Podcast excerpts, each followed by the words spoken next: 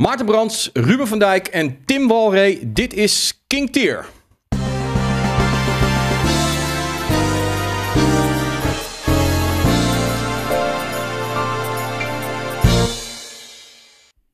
Welkom bij een nieuwe aflevering van King Tier. Het is de tweede en eh, je ziet het, we hebben iets veranderd. Uh, de eerste keer hadden we één iemand, één gast aan de tafel en een sidekick. Uh, dat was Kate, inderdaad. Uh, en heel veel mensen zeiden, ja, maar we willen al die gasten allemaal tegelijk. Want dat is, dat is zo hartstikke gezellig, weet je wel. Lekker een beetje door elkaar heen kletsen. Tada! Drie gasten gewoon bij elkaar. En um, ik denk dat het een hele interessante uitzending gaat worden. We hebben namelijk, um, hier zit Maarten Brands, eigenaar van Koekenbekker, uh, founder, CEO. Uh, ja, wat, hoe wil je jezelf noemen? Ja, founder, CEO is prima. Ja. ja. Uh, maar, en daar gaan we het ook over hebben, je hebt een, een verleden. want ik ken jou eigenlijk al echt heel lang. Ik denk 20, 20, 30 jaar. 20 jaar. Ja, precies, ja. ja. Je hebt in de PR gewerkt. Je hebt ook nog eens een keer zelf games uitgegeven. Dus eigenlijk heb je alles zo'n beetje gedaan uh, uh, in de gamesindustrie uh, wat interessant is om over te hebben. En omdat je er ook eigenlijk niet meer in zit, kun je er ook wat meer over vertellen. Dus dat, dat leek me ja, een keer heel interessant. Ja. Dus daar gaan we het over hebben. Dan uh, Ruben van Dijk. Um, ja, ik, ik, ik zat een beetje te zoeken naar jou op LinkedIn, wat je dan precies was. Maar je bent een eenmansbedrijf, dus je bent baas, eigenaar, werknemer, schoonmaker, alles. Alles, alles. Inderdaad. Uh, jij gaat met een game komen. Um, je hebt hem onlangs op Kickstarter gedaan. Heet Oakenfold. Um, nou, dat vind ik hartstikke interessant. Hoe werkt zo'n Kickstarter-project? Waarom ga je in hemelsnaam games maken, terwijl al miljoenen andere mensen dat misschien ook doen? Uh, hoe wil je opvallen?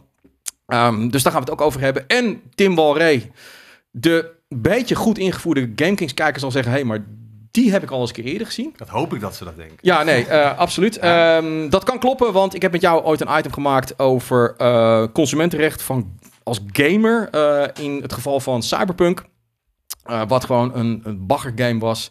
Een buggy-game was uh, bij launch. En... was inderdaad, want het, is, het heeft zich wel ontwikkeld. Ja, nee, het is opeens ja. nu een veel betere game ja. geworden. En um, ja, goed, jij hebt je daarin in verdiept van... wat, wat is het recht dan uh, als gamer? Kan ik mijn geld terugvragen, ja. et cetera, et cetera. En er gebeurt de laatste tijd veel in de industrie op juridisch gebied. En het leek me leuk om jou daar ook over...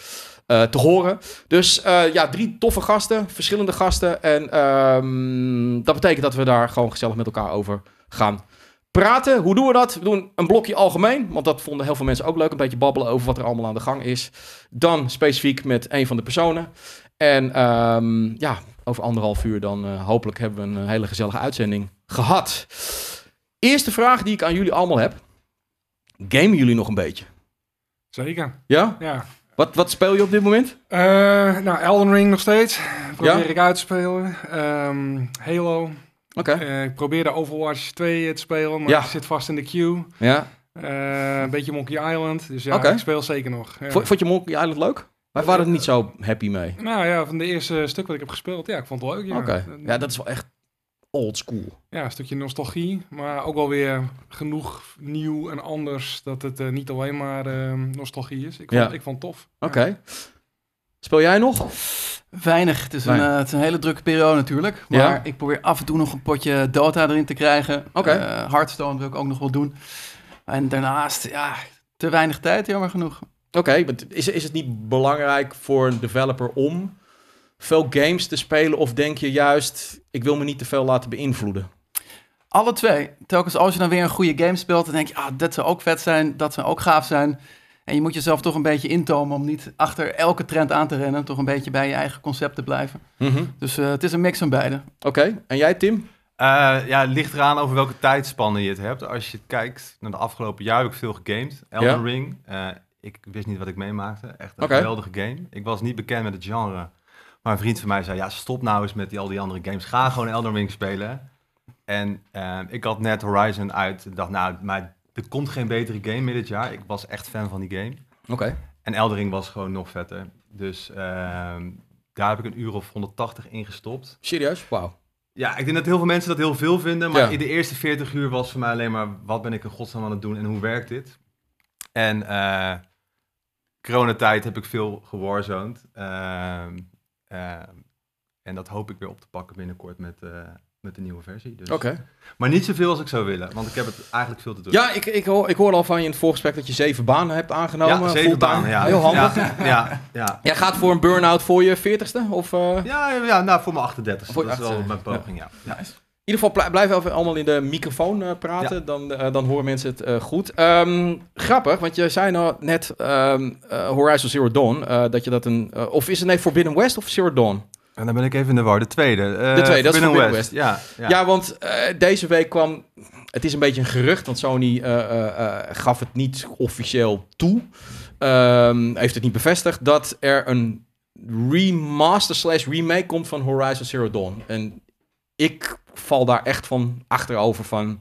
Die game is fucking vijf jaar uit. Er is net een 4K Ziet er nog patch goed uit. geweest. Het ziet er goed uit.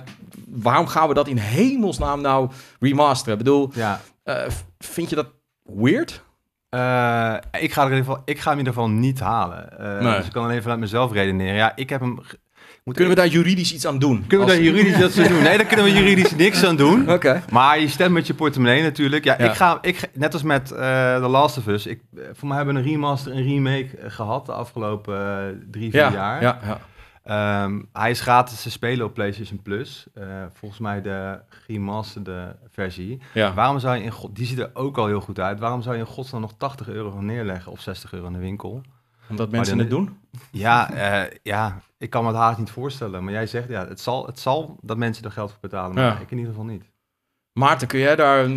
Ja, je, je hebt ook een beetje aan de PR-kant gezien, gezeten. Eh, en PR is natuurlijk gewoon het, het, het promoten of het pushen van een game. Ehm, vind jij dit weird? Want je bent er ook al een tijdje uit. Ik bedoel, al PR, dat is... eh, ja, ik heb straks je hele LinkedIn-lijst. PR is al een tijd terug. Nou, Ja. trouwens is niet helemaal waar, want ik doe het voor, voor, voor ons eigen bedrijf natuurlijk ook. Maar Ja. helemaal in het begin deed ik PR voor PlayStation specifiek. Ja, en je hebt ook wat Horizon eh, producten, eh, verkoop je. Ja, ja, ik heb Maar- zelfs eentje bij me. Dus, ja, maar ja, ligt dat dan gevoelig of... eh? Nee, nee, ik, ik, ik kan gewoon vertellen van wat ik weet. Eh, Ja. Ik bedoel, eh, we zijn een partner en, een, en we werken samen met Guerrilla. Dus de, je zit onder een NDA. Ja. Dit gerucht, dit is de eerste keer dat ik er wat van, van, van weet. Ja. Zover ik weet is de studio heel druk bezig met de VR-versie van Horizon. Die er wel echt super vet uitziet. Ik ben heel benieuwd eh, daarnaar. Maar ik ben VR-fan. Eh, ik weet niet, lijkt mij vroeg. ehm, lijkt me dan ook gekoppeld zou, zou het zijn aan misschien iets, iets, iets nieuws qua hardware. Dat zou kunnen. Mhm. Maar ehm, het was voor mij, ik, ik, ik heb het, nieuw, het gerucht gezien, maar ehm, ja, het lijkt mij heel vroeg. Ik zou ook niet per se de noodzaak ervan zien. Nee, kijk, eh, ja, je zou kunnen zeggen van oké, gerucht, weet je wel, er komen zoveel geruchten uit, maar doordat The Last of Us natuurlijk ook een remake heeft gehad, eh, die eigenlijk, oké, die was volgens mij zeven jaar of zo. Ja, Vind ik eigenlijk ook heel vroeg, want die game had daarvoor alweer een update gehad naar de volgende versie. Ziet er ook nog eens heel goed uit. Ehm, ik, ik, ik ben sowieso, eh, zijn jullie allemaal PlayStation gamers of? Ik principe Ja, maar- alles, alle platformen. Ja? ja. En jij? Toch echt gewoon PC-gamer. PC-gamer. Ja. Ik vind dat PlayStation lijkt wel een beetje de weg kwijt of zo. Qua, eh, eh, ze zijn natuurlijk PlayStation 3, PlayStation 4 met name waren ze koning. Ik bedoel, ja, was je gamer dan speelde je de PlayStation. En in één keer is Microsoft, eh, die, ja, die zat natuurlijk als een rat in de val van oké, we worden helemaal kapot gemaakt met die console. We moeten iets anders doen. En ja, er zijn al verhalen dat ze zo getergd waren doordat PlayStation constant een beetje aan het porren waren van, nou, jullie kunnen er helemaal niks van, weet je wel. Dit en dat was niet goed dat ze valikante aanval hebben gekozen. Van oké, dan gaan we ook een Game Pass model erin gooien. En het lijkt wel alsof ze geen antwoord hebben. Nou, het is- ik denk wel dat PlayStation wel eh, wat uitdagingen heeft, zoals Ja. het dan heet. Eh, die, die, die, met name natuurlijk de, de, de, de leveringsproblemen met de hardware. Ja, ik denk dat eh, dat nog een, nog, nog een jaar duurt. Ja. Dat ze zullen nadenken over, moeten we die PlayStation op een andere manier misschien in elkaar zetten met andere componenten, andere suppliers. Ik denk dat, dat daar heel veel eh, eh, aan de hand is op dit moment. Mhm.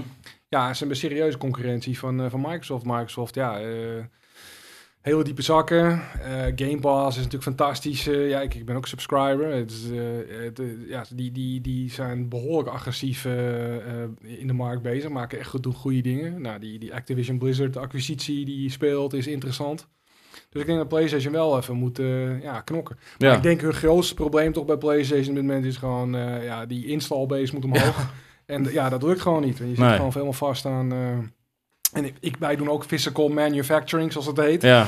En eh, tijdens corona hebben wij dat ook eh, allemaal moeten doen. En eh, ja, dat is echt zo'n uitdaging. Ik, eh, dat, eh, ehm, dus ik ben benieuwd hoe dat eh, loopt eigenlijk. ja. Jij, jij, jij hebt een PlayStation 5. Ja, ik kijk er toch wel wat genuanceerder naar. Want jij zegt van, wat zijn ze aan het doen? Maar dat- is weer vanuit mijn eigen perspectief. Maar ik Mhm. heb vorig jaar echt een superjaar gehad met mijn PlayStation. Want ik had Ghost nog niet gespeeld. Ik had God of War nooit gespeeld op de PS4. Ratchet Clank kwam uit. Elden Ring, Horizon. En dan vergeet ik voor mij nog twee titels. Days Gone vond ik echt geweldig. Er was heel veel kritiek op, maar ik heb hem alleen op de PS5 gespeeld. Echt een geweldige game. Ik Ja. vind het gek dat daar geen vervolg op komt. Ehm, dus ja, ik heb een geweldig jaar gehad, maar ik liep natuurlijk wel achter. Maar ik kan me voorstellen als je wel bijloopt, dat je daar inderdaad anders over denkt. Maar dan zelfs nog vind ik, nou, ze hebben wel aansprekende titels. Titels die ik op, denk op de Xbox eh, minder snel zou zoeken. Ja, Maar weer vanuit mijn eigen perspectief. nee, t- tuurlijk. Eh, Ja, nee, goed. Kijk, dat is natuurlijk ook smaak. Over smaak valt te twisten. En eh, we hebben hier bij GameKings ook bijvoorbeeld, Skate zegt ook, ja, ik heb genoeg vette games. Ik bedoel, Demon's Souls, eh, waanzinnig, weet je wel. Dat, dat was helemaal mijn game. Elden Ring was fantastisch. Is dan niet echt een PlayStation exclusive, maar goed, toch wel redelijk. Ehm, maar aan de andere kant, ik zag laatst een lijstje dat van hun 12 games, first party, waren er vijf of zes waren remakes, remasters, Mm. dat soort dingen. Ik bedoel, Ja. dat is niet de PlayStation die ik van vroeger. Zij stonden overal vooraan. Met, met genres en durf. En hoor ik nu. Ze willen nu allemaal live service games. Herman Hulst heeft een interview gegeven. Ehm, en heel veel mensen houden hun hart vast van. ehm, en dat is eigenlijk iets. Ja, ik wil dit in het tweede blok over gaan hebben. Over, over de verandering die op dit moment in de industrie eh, gaande is. Van. Eh, een game zoals hè, toen, toen wij 20 jaar eh, of 30 jaar geleden eh, gaming bezig waren, ja, dan, dan, dan, dan, dan schrijf je en, en dat was het dan. En ik heb nog voor Homesoft gewerkt. Die deed zo'n beetje alle distributie. Heel veel developers hadden zoiets van: hey, als, als, als iemand mijn game komt, dan vind ik het al heel vet. Na een multi-billion dollar industrie. Maar wat mij betreft steeds meer de marketeers, eh, ik noem het altijd een beetje de spreadsheet mafia, de baas is en aangeeft wat voor type games ze willen hebben. Oh, dus live of eh, service games, dat, dat verkoopt? Gaan we dat doen? Nou, gaat Sony er ook maar weer een paar maken. Ja, je weet je, dat, dat, dat, vind ik altijd lastig. Is, is de industrie op dit moment een klein beetje in de war? Nou, kijk, het, je komt natuurlijk uit een hele rare periode, moet je niet vergeten. Ja. COVID, eh, we willen het allemaal snel vergeten, maar de, de impact die dat heeft op het, op het maken van software en met remote teams en eh, je, je, zit, je, zit daar een beetje mee van, eh, oké, de, de output qua games loopt wel gewoon achter. Dat is, dat, kijk, ik vind Sony's first party output altijd ontzettend goed. Ja. Zeker in die single player action Ja, adventure ja. genre doen ze hartstikke goed. Misschien dat je wat meer zou willen. Ehm, ze hebben door die install-based problemen ook de issue van ja, je moet altijd wel ook zorgen dat de last gen eh, PlayStation 4 mee kan. Want je install-base van PlayStation 5 is niet groot genoeg om Nee. exclusives te supporten. Dus dat kan gewoon niet uit. Dat zorgt ook wel een beetje dat, dat je, ja, waarom moet ik dan een PlayStation 5 hebben? Ik kan op de PC eventueel spelen, ik kan op PlayStation 4 spelen. Dat draagt wel een beetje bij aan het sentiment van ja, moet ik nou echt die PS5 nu hebben? Mhm, ja. Eh, omdat ik kan die, ja, kan die games ook nog op, die, op de vorige generatie spelen. Ja. Ik, ehm, en je hebt altijd al een soort cyclus dat er een soort, soort, soort golf is van, nou, er wordt heel veel nieuwe IP eigenlijk gemaakt. Hè? Horizon, The Last of Us, eh, zelfs de, de nieuwe God of War. Nou, dat slaat dan aan als een succes. Nou, dan moet je vanwege de investeringen, moet er wel een, twee, een deel 2 en deel 3 ook komen. Dat willen fans ook wel. Ja. Kan je wel een beetje het gevoel hebben, denk ik, zeker als je in de industrie zit zoals wij, van ja, eh, ik ben toe aan iets nieuws. Ik wil even iets nieuws zien. Eh, maar goed, daarvoor vind ik zelf dan VR weer fantastisch. Dat vind ik even de... Ja? dat is natuurlijk heel persoonlijk. Heel veel mensen die vinden het helemaal niks. Nee. Eh, maar dat, ja, dat, eh, zoals ik vond eigenlijk, wat ik van PlayStation echt fantastisch vond, die, die Astro eh, bot, die, Ja. dat vond ik echt een eh, fantastische nieuwe, nieuwe IP van ze. Waarom? Ja, ik vond, ik vond het on par met nou, het beste van wat Mario heeft, eh, Super Mario. Alleen ik deel omdat... jouw mening volledig in deze. Ik vond Oh, het ook ja, echt ja. Ja? Ja? mijn vriendin ook. Ja, Dus ik was mijn PlayStation de eerste paar dagen ook kwijt toen ik hem had. Oké. Vanwege Astrobot. Ja. het was ja. Mario met Astro. ik vind eh, dat is Astrobot wel kan ik, ja, ik denk als je Super Mario Galaxy, Astrobot, dat kan echt wel eh, naast elkaar bestaan. Ik vond het Oké. echt heel goed. Ik hoop, dus er wordt wel heel veel ook wel nog steeds geëxperimenteerd. Eh, Infernal of zo, die titel ook weer. Eh, misschien is de verkeerde titel, denk ik. Ja. Ehm, maar ik snap het wel. Ik bedoel, ja, ik wil ook wel, ja, Ze manoeuvreren zich. Ze zit, nieuwe dingen. ja, kijk, ik bedoel. kijk, terecht zeggen mensen natuurlijk altijd van ja, ik bedoel, waar zijn dan de titels van Xbox? En daar moet ik ze ook wel gelijk in geven, want in, ze zouden er met heel veel komen. Nou, dat wordt nu 2023 en ik las laatst alweer dat ze dat ook allemaal niet gaan halen. Dus zij hebben eigenlijk hetzelfde probleem. Die games zijn pleuris duur om te maken. Uh, corona gehad, dan nog eens een keer personeelstekort, want uh, dat is ook gigantisch. Uh, dat moeten we niet onderschatten. U weet, ga ik je dat straks nog even vragen over gekwalificeerd goede developers. Die zijn echt heel moeilijk te vinden. Um, als je een echt goede developer hebt, dan kun je overal terecht. Uh, dat heb ik ook gehoord van, van Guerrilla, dat dat soort mensen moeilijk te vinden zijn. Um, maar het narratief wat Xbox heeft, is zo ontzettend sterk in de zin van... Hey, het maakt mij niet uit waar je op zit te gamen. Uh, het is Game Pass. Um, we willen het ook niet te duur maken. Dus we hebben een subscription model. we gaan de Xbox uh, Series X gaan we niet in prijs verhogen. Uh, hey, heb jij een vriend en nog een moeder en een neefje, dan krijg je straks de Family Pass. Dan kunnen ze ook gratis meespelen. En PlayStation verhoogt de, de console. Ja. Uh, heeft een soort van pre, uh, plus tire waar je oude games bij krijgt. hun games zijn nu 70 dollar geworden, gaan al richting de 80 dollar. Dat is zo moeilijk te winnen. Ja, dat is, uh, ja, Microsoft heeft echt een, wel een unbeatable propositie momenteel. Dat is gewoon geld. Ja, uh, nou goed, puur anekdotisch. Toen bij, bij de vorige generatie in mijn vriendengroep zat, had ieder, zat iedereen in het PlayStation ecosysteem. Ja. Xbox was na de 360, ja, die hele Xbox One generatie een beetje overgeslagen. Maar iedereen zit nu heeft een, zit op een Xbox met Game Pass. Mm -hmm.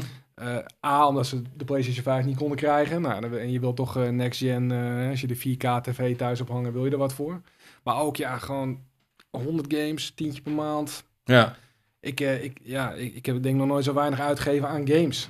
in, in, de, in, de 20, in, de, in de 30 jaar dat ik games wil. Ja. Je krijgt zoveel voor zo weinig. Ja, dat is ja. wel ah, om dat te matchen. Ik weet niet wat, wat de commerciële deals erachter zijn. Maar, maar dat vraag ik me dus ook af. In hoeverre ja. is dit dan game voor in hoeverre is dit dan weer goed voor creativiteit? En voor, er moet ook voldoende tijd zijn en geld zijn om na te denken en om even achter, achterover te leunen en weer met nieuwe creatieve ideeën te komen. Want juist met zo'n systeem zou je kunnen zeggen, nou, dit werkt juist uh, innovatie tegen. Hoe denk je daarover? Nou ja, ik, ik vind het wel een leuke vraag voor, voor, voor, voor Rutger, omdat uh, uh, straks gaan we het wat meer over jouw game hebben. Jij bent natuurlijk een Kickstarter. Um, uh, begonnen. Ik vond het heel grappig. Ik ging naar die Kickstarter toe en ik, ik, ben, ik, ik zit niet veel in die wereld, maar meestal die kicks allemaal een ton of een miljoen. En jij vraagt 10.000 euro. Goeie start. Dat is, dat is een start, inderdaad. nou, mensen, mochten je, mocht je nog... Eh, we zitten op 9200, dus uh, je kan nog uh, meehelpen. Je kan het nog backen. Maar stel nou... weet ik wel, Phil Spencer, die belt jou morgen op. Die zegt, hey, die game van jou, ik heb het net ge gezien bij King Tier. Ik vond het wel leuk. Um, day one, Game Pass. Moeilijke keuze. Um, ik ben begonnen echt gewoon helemaal mee eentje. Ja? Uh, ik dacht, ik wil een game bouwen. Ik heb mijn hele leven willen doen. Ik heb altijd gedeveloped. Uh, stout schoenen aangetrokken. En ja, ik ben het helemaal mee eentje aan het doen. En dat is wel... Ik heb wel een, een designer ingehuurd. Ja. Maar ja, het is, het is ontzettend veel werk. Het is eigenlijk een beetje gekke werk om het, om het helemaal in je te gaan doen. Ja, we zitten nu naar jouw game te kijken. We gaan gewoon naadloos uh, naar het gesprek met jou dan een beetje toe. Uh, dit, dit, dit, is jouw game. Het heet trouwens uh, Oakenfold. Ik zat te googlen en dan kom je alleen maar Paul Oakenfold tegen. Maar, Ja, klopt inderdaad. Ja. ik, ik weet niet, die naam is altijd blijven hangen op een of andere manier. ik ben erop gekomen meer van het, in, in het verhaal is... je moet de aarde ontvluchten. De, we hebben de natuur zo naar de, naar de K geholpen dat, dat de aarde in opstand is gekomen. Uh, en de mensen is bijna uitgeroeid. En Asha, de main character, uh, gebaseerd op mijn vrouw, die is nog over en die probeert uh, de laatste kratten met energie, die oranje dingen die je op het scherm ziet, probeert ze naar Oakenfold, een enorme spaceship biodome, te brengen. Okay. Die moet ze veilig zien te stellen. En als je, dit, dit, dit is de eindbaas, zoals je ziet. Het is, op wie is die gebaseerd? Uh, Schoonvader? No comment. Oké. Okay. No maar ja, het, het, is een moeilijke industrie. Ik, ik, ik had eigenlijk niet verwacht dat het... Uh, het is nu voor het eerst dat ik naar marketing aan het kijken ben en dat soort dingen. En het is, uh, het is zo vol. Het ja. is zo druk. Je weet eigenlijk niet waar je moet beginnen. Waar, waarom ben je het dan toch gaan doen? Ja, ik wou gewoon een game bouwen. Ik wou gewoon in, een, leuk, een leuk speeltje bouwen waar mensen gewoon plezier aan kunnen hebben. Right? Ja. Dat, je hebt, ik hou heel erg van roguelikes. Dat, permadeath, je, je begint het, het, het, is volledig procedureel gegenereerd. Dus elke playthrough is uniek. Oké. Okay. Het, het is hetzelfde trucje telkens, maar net altijd anders. En de Ja. ene keer heb je die ene God Run waar je super powerful voelt. En de andere keer is het eh, tranen met tuiten. Maar eh, ik, ik ben blij met het resultaat uiteindelijk. Dus eh, Oké, het is goed Want je, je staat nu op, je hebt hem op Steam gezet, de demo volgens mij. Ja. En de bedoeling is dus dat die Kickstarter dan eh, ge- geheel gevuld gaat worden. Daar kan je dan jezelf een aantal maanden van betalen. En dan? Want dat lijkt mij namelijk het moeilijkste. Want het grappige, ik heb best wel vaak met indies gesproken en dan de creativiteit is volop. Maar dan kom je bij het moment van, hoe ga je je game dan aan de man brengen? Dan komt een soort van stilte van, oké, eh, ja, dat weet ik eigenlijk niet. Het is een vraagteken. Je zet toch in de store en dan koopt iedereen het. ja. Nee, dat is het. Natuurlijk, er is een droom achter. Weet je, uiteindelijk is een kopie. Maar al, al is er een klein... Ik wil gewoon een kleine community bouwen voor mensen die het leuk vinden. En weet je, als het genoeg op, eh, oplevert om, om, om, om een beetje door te kunnen gaan... dan doe je een tweede spel. Dan, en als mensen zien dat er gewoon passie in het spel zit... Ja, eh, misschien ben ik naïef, maar... eh, dan gaat het toch wel rollen, jongens. Ja, nee, nou ja, goed. Ik, bedoel, ik, ik denk dat, dat naïef, bedoel, het is een soort van passie die, die ik soms wel wat mis in de mainstream industrie. Waar ik het idee heb, en als je de verhalen hoort off the record van, van, van mensen die daar werken, van ja, dat was mijn droom. Een game maken zoals ik het wilde eh, met elkaar. En dan vervolgens word ik van bovenaan aangestuurd van er moet microtransaction, er moet dit in en er moet dat zijn. Daar heb jij geen last van. Daar heb ik nu geen last van. Ik, ik heb inderdaad een, eh, een paar maanden ooit, het 2008, bij, bij Rockstar Games gezeten in Londen. Oké. eh, projectje gedaan. Dat Kijk was nou. toen eh, een port van Midnight Club van de, de PS4 naar de PSP, de handheld. Ja? En ja, je merkte daar ook, mensen hadden daar veel minder zin in dan natuurlijk een nieuwe game te bouwen. Als je iets aan het porten bent, ja, je moet gewoon bugjes oplossen, Ja. de polygonen moeten, eh, moeten lager. Eh, ja, ik zou het dan denk ik, als ik in zo'n grote machine terechtkom, ik voel me dan ja, een beetje de, de, de wheel, de cog. Ja. En ja, het liefst zou ik met, met vier of vijf mensen gewoon echt dedicated, met z'n 54 gewoon echt iets gaafs bouwen. Ja. Echt, echt veel groter. Volgens mij raak je dan in die sleur zelf met de, eh, de Playstations en, eh, en de Xboxen. Je komt een beetje in een, in een te groot ecosysteem. Ik, ik, ik hou het liever klein. En, en wer- werkt je ook dan in, in Londen of... eh? Was, En- Ja, dit, dit triggert mij natuurlijk wel helemaal. hè. Rockstar is natuurlijk Fort Knox. eh, alhoewel eh, dat ook flink gelekt is. Eh, Heb, heb je toen... Hoe lang werk je er al niet meer? Dat was 2008, dus dat is Al 14 heel lang geleden. Dus je Ja. hebt geen NDA meer wat over. Nou, ik ga niet geen rare dingen vragen. Maar ik, bedoel, ik ben wel geïnteresseerd in van... Hoe is het om, om daar te werken? Ik ben er twee keer geweest. En dan liepen er drie van die PR-mensen om me heen... om me van alles af te schermen. Dus echt contact met developers heb je nauwelijks. Eh, ik vraag me dan altijd af, die secrecy van... Ja, je ziet dingen. Hoe is het dan echt van... Je moet echt je klep houden over waar je mee bezig bent? Ik denk omdat dit voor mij een poort was. Ja? Ik denk niet, eh, bij mij was dat toen niet het geval. Maar, maar zie jij dan bewijs ook van... Jij komt niet op de afdeling waar bijvoorbeeld dan aan Red Dead wordt gewerkt of GTA of... Toen was het inderdaad GTA kwa- kwam, eh, kwam net uit. Was dat vier toen in de tijd? Eh, maar nee, dat was in, eh, ja, volgens mij was dat in de States, eh andere Ja, tegenwoordig. oké. Die Ja. in Londen was een stukje kleiner. al- Er zijn andere afdelingen inderdaad, ja. Ja, waar, niet iedereen... eh, er zit een, zit een soort, soort hiërarchie zit erin. eh, ja, ja, ja, ja. In, in het, op het kantoor in New York letterlijk, zeg maar, verdiepingen, zeg maar, hoe hoger, eh, hoe hoger je komt. Net een hoe- marineschip inderdaad. Ja, Boven in de kapitein ja. onder Ja, zit gewoon ja. het voetvolk Ja. inderdaad, ja. Jezus, ja, nee. ja, En dat is dan voor jou niet van... Want dan zit je wel een beetje... Als je het hebt over studios, Bungie, Rockstar, Nintendo, het Valhalla. En toch zeg je bij jezelf dan van... Nou ja, maar ik ga gewoon lekker in mijn eentje thuis zitten. Het is eh, dat je, dat je zelf alle keuzes moet maken. Soms legt het je ook een beetje lam. Je, van, eh, dan wil je eigenlijk dat iemand anders de keuze met je maakt. Dat Ja. je inderdaad de vraag stelt, moet, moet ik dit doen, moet ik dat doen? Eh, wat is leuker? Die vraag is denk ik altijd moeilijk te beantwoorden. Maar voor mij is dit gewoon... Ik heb mijn hele leven eigenlijk gefreelanced. Misschien een paar jaartjes niet. Maar ja, ik, ik, vind het, ik vind het veel fijner. Hoe meer keuze je kan maken, de beter. En, en hoe, kwam, hoe kwam je daar terecht? Word je dan gescout of... of... Via, via, via. Een vriend van mij kwam daar terecht. En eh, ze zochten... Toen was ik dan nog Flash-programmeur. Ja. En ze hadden een of andere rare, rare poort in, in, in decompiled flashcode. Niemand wist wat ze moeten. Ik moest, wist ook niet helemaal wat ik heen moest. Het was een beetje, eh, was een beetje weird. Maar het, ja, het was het niet het meest spannende project aan te werken daar. Nee, oké. Nee, dat, dat, dat kan. Okenvold, inderdaad. eh, de studio heet Studio Tagua. Tagua. En waar komt die naam vandaan? Er was een, een goede vriend van mij, altijd als we uitgingen, aan Ja. het eind van de avond, waar hij al eh, goed, goed beschonken was, kraamde hij dat altijd uit. En voor mij, het was Tagua. Tawa!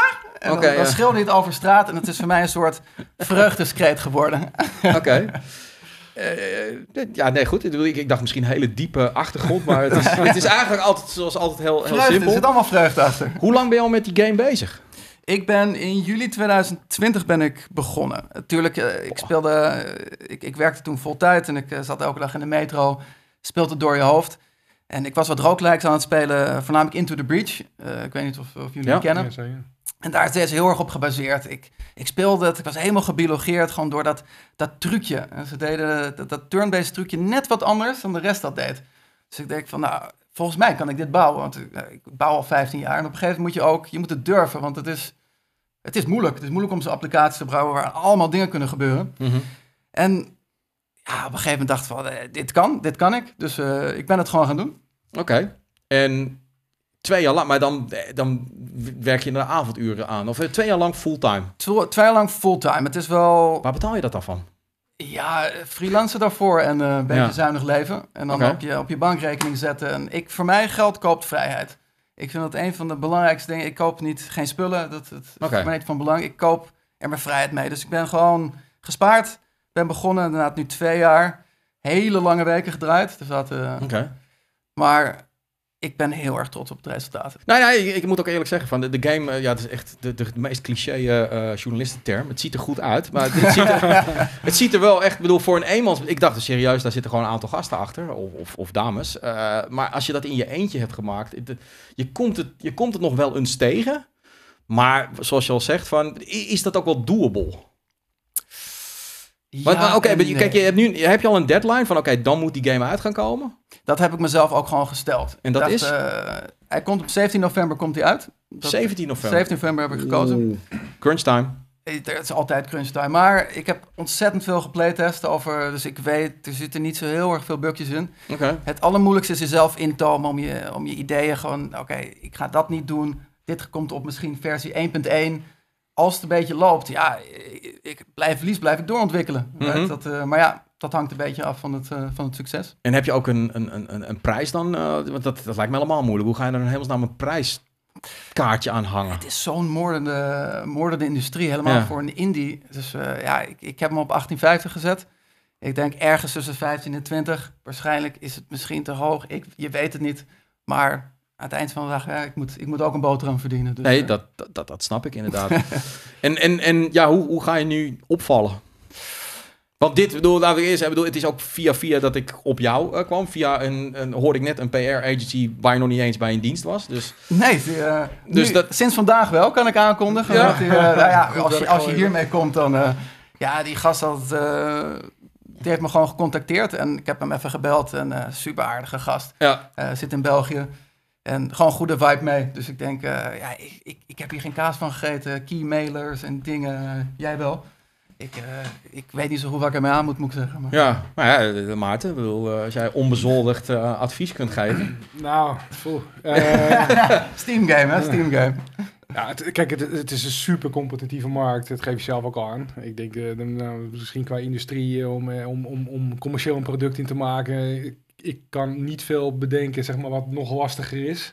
Ja. Dus het is echt wel een uphill battle, ja. Dat, eh, dat, eh, en ik merk wel dat veel, in, zeker in die developers, te weinig nadenken over marketing. Zelfs als ze zeggen, we hebben nagedacht over marketing, is het altijd eh, eh, factor 10 meer dan dat ze, dan dat ze denken dat, dan, dan dat ze nodig hebben. Ik heb een Twitter-account. Ja, Met drie ja, posts. Ja, ja dat is, eh, ja, het is hard work. Ja, absoluut. Ja, we komen er wel uit, denk ik. Ja, nou ja, goed. Dat, dat, ja, en wat als niet? Dan is het waarschijnlijk weer twee, drie jaar freelancen en dan eh, genoeg opsparen om, eh, om de tweede te doen. Want, Ja, eh, oké, je laat je wel- niet weerhouden. Dit is wel voor jou... Nee, dit is zo gaaf. Het is zo gaaf om te doen. Echt, als het dan eenmaal... In het begin zit je met kubusjes op een grid en dan, dan bewegen ze en dan doen ze wat en dan, dan klap je in je handjes. En op een gegeven moment heb je dan die designer allemaal prachtige dingen gemaakt. En dan zit je, wow, wat kan ik hiermee? Mhm. Het is, het is super leuk om te doen. Maar eh, ik kan me voorstellen, bedoel, je, je kunt dus dingen. Ik bedoel, eh, eh, ik weet niet of het gaat verkopen, maar ongetwijfeld zullen mensen zien van hey, deze gast die maakt dit gewoon in zijn eentje. Er zijn ontzettend veel bedrijven die op zoek zijn naar gekwalificeerd personeel. Overal op de wereld, of het nou Ubisoft is of, of, of misschien wel Rockstar, overal hebben ze mensen tekort. Ja, dat is toch niet waar jij voor te porren is. Als zo'n bedrijf jou morgen belt en zegt van... hey, ik heb een goede baan voor je, goed salaris, ik krijg een huisje voor je, neem je vriendin mee, uh, ga werken aan. Het zou wel heel erg interessant zijn. Het, is, het, is wel, het lijkt me wel heel gaaf om bijvoorbeeld in zo'n hele grote studio gewoon een kijkje in, in de keuken ook te nemen. En mm -hmm. om een, een echt grote titel ook een multiplayer. Als developer ben ik gewoon heel erg geïnteresseerd. Hoe steekt die code? Hoe schaalt dat in elkaar? En ja. ik, ik, heb allemaal verschillende applicaties gezien, verschillende grootte. Maar games zijn wel één, één van de, de meest complexe stukken code. Want er kunnen allemaal verschillende dingen gebeuren tegelijkertijd. Dus wie weet, misschien een klein kijkje in de keuken. Ja, ben je, ben je daar niet te eigenwijs voor? Bijvoorbeeld een, een, een XCOM, dat, dat is ook een, een, een turn-based. Die was mooi, ja. Ja, maar kun jij dan nog...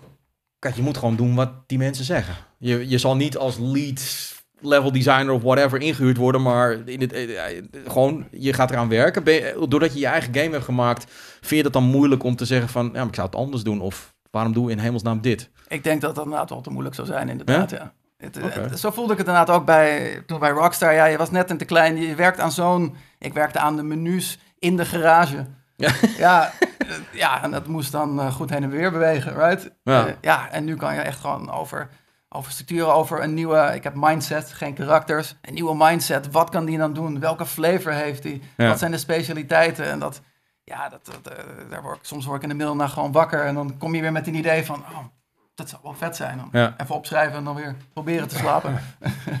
En, en ehm, ja, over Kickstarter, dat vind ik ook wel een leuke vraag. Misschien ook, ook, richting Tim. Ehm, het, het is ooit begonnen, toen was het echt, eh, ja, weet je, een soort van de redding van de industrie, eh, ze- zei iedereen. Eh, toen al heel gauw, zoals altijd, dan krijg je ook weer scams ertussen. of developers die iets begonnen, heel veel geld binnenhaalden en vervolgens waren ze met het noorderzon vertrokken. Ehm, ja, heb jij bewust voor Kickstarter gekozen? Want er zijn ook nog meer van dit soort crowdfunding platformen of... ik, heb, ik heb te weinig onderzoek eigenlijk gedaan. Ik ben het gewoon, ik denk, ik probeer het. Ik heb het altijd een keer willen doen. Het leek me gewoon super leuk. En het heeft me wel heel erg geholpen, geholpen om gewoon het, het, eh, de communicatie goed te krijgen. Je bent zo'n enorme pagina aan het creëren met Ja. video's. Dus het heeft me heel erg geholpen om het verhaal te vertellen. Eh, maar het is, het is meer voor boardgames tegenwoordig. Eh, die doen het heel erg goed. Ja, Maar video en indie games eh, minder. Oké. Ja, ik, ik denk misschien Indiegogo was misschien een betere keuze geweest. Maar En, en wat beloof je eh, de, de, de, de backers, als het ware? Ehm, de backers die krijgen eh, de game een maand eerder. Dus Ja? release is 17 november. Dus die krijgen alvast een pre-release version. Bij deze kondig ik dat aan. Dat wisten de mensen nog niet. Dus dat, de update komt zo naar, naar Kickstarter. Mhm. Ehm, en ja, en er zijn eh, extra, als je wat meer backt, dan zijn natuurlijk artbooks. Je kan nog een tweede kopie krijgen, je naam in de credits, allemaal leuke dingen. Op tot eh, met tiers waar je samen met mij een item of eh, iets anders kan designen. Oké. Van workshop kan Ik krijgen. zie al in, in de chat dat ze de, de community zelf nu de Kickstarter aan het, aan het, aan het verspreiden is. Ik zie ook iemand die, het, die heeft de demo blij- blijkbaar gespeeld. Die zegt, laat de mannen van GameKings de game ook eens testen, want hij is best pittig. Nou, dat, Hij is dat- pittig, dat- hij is pittig inderdaad. Ehm, maar Tim, eh, ja, heel veel mensen zijn ook daar bedrogen. Die hebben er 50, 100, 200 Ja. euro. En eigenlijk was al heel lang de situatie van, ja, je, je, je kunt niks. Je bent het geld gewoon kwijt, want je hebt het gedoneerd. Ja, dat ligt er maar net aan wat je hebt afgesproken natuurlijk. Ja. Eh, schenk je het, je kan een schenkingsovereenkomst hebben. eh, en ja, dan ben je inderdaad je geld kwijt. Maar je kan ook afspreken, ik geef jou geld, dan geef jij mij een game.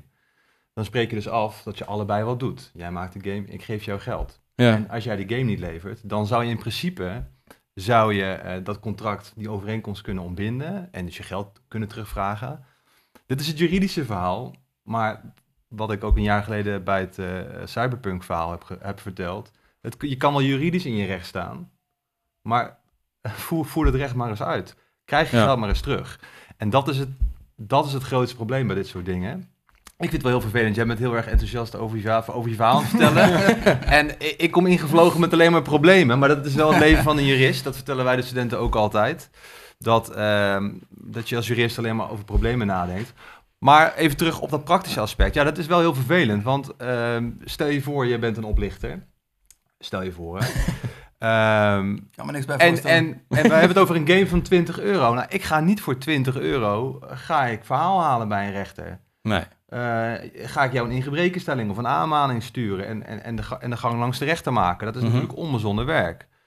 Ehm, dus ja, je, je, hebt, je, je kan wel het recht hebben om je geld terug te krijgen, maar Ja. effectueer het maar eens. En dat is het, dat is het grootste probleem. Ja. Voel jij dan ook druk, Rutger, in die zin van... Ja, mensen hebben nu wel, het is het, 9200 euro betaald. Dus weet ik veel, hoeveel, hoeveel backers zijn dat? Eh, we zitten nu op 90, geloof ik. Ja, ik moet die mensen wel wat leveren.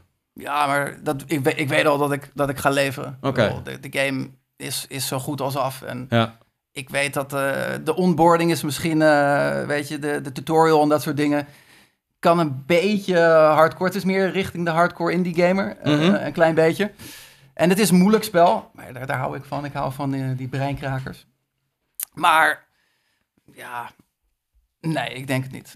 Nee, ja, het bekendste voor, voorbeeld, en volgens mij is dat Star Citizen. Is dat nou Ja. die, ja, Ja. ik weet niet hoeveel miljoen die wel niet hebben opgehaald. En Half, half miljard inmiddels. half miljard Ja. hebben ze opgehaald. En daar hoor je toch van mensen die, en dan gaat het niet om 20 euro, 30 euro, dan gaat het om honderden, soms duizenden euro's van mensen die eh, complete ruimteschepen hebben gekocht, terwijl die game maar niet afgaat. En elke keer vragen ze weer meer geld en, en het blijft maar rollen. En ik vraag me dan gewoon op een gegeven moment af, ja, wie is dan, als het fout gaat, wie is er dan... Wie zit er dan, wie is er dom bezig? Is dat die man die zei van, hey, ik ga iets moois bouwen en als je mij gewoon wat geld geeft, dan komt er misschien iets moois? Of is het diegene die maar blijft geld erin storten, terwijl Ja. is het dan niet op een gegeven moment een piramide spel van als je er nog wat in zet, dan ga ik weer verder en, en, en op een gegeven moment, ja, Ja. Ja, maar maar als het op dit soort bedragen gaat, dan loont het, zou het wel lonen om eventueel Ja. een, een, eh, een actie bij de rechter in te zetten. Want als het gaat om 500 euro, om 1000 euro, om Ja. 10.000, ik weet niet wat mensen erin stoppen. Maar als het, gaat om zulke, veel. als het gaat om zulke bedragen, ja, dan zet je wel die stap naar de rechter. En dan kun je wel je recht handhaven. Er zit een bepaalde paradox in, dat Ja, naarmate het bedrag, naarmate je meer in de shit zit, als het gaat om, om schade of om eh, ja, geld dat je hebt gegeven aan iemand in ruil voor een prestatie en je krijgt het niet terug, hoe meer het wordt, hoe sneller je recht geëffectueerd wordt. Maar er zit dus een bepaalde spanning in dat bij bepaalde bedragen, lage bedragen, dat, ja, dat dat dus in de lucht blijft hangen en dat daar, dat dus, dat daar dus geen oplossing voor komt. Eh, en toch weer Ja. even terug te komen op het cyberpunk verhaal. Ja, ik blijf het nog steeds gek vinden. Eh, bijvoorbeeld bij een game als, eh, als Battlefield. Ik denk dat het een goed, mooi voorbeeld is. Battlefield eh, 2042. 2042. Ehm, dat het ook een game is met, met, zoveel, met zoveel bugs aan het begin. Misschien nog wel steeds. Ik heb er niet meer naar gekeken recent. eh, waar zoveel aan schorten.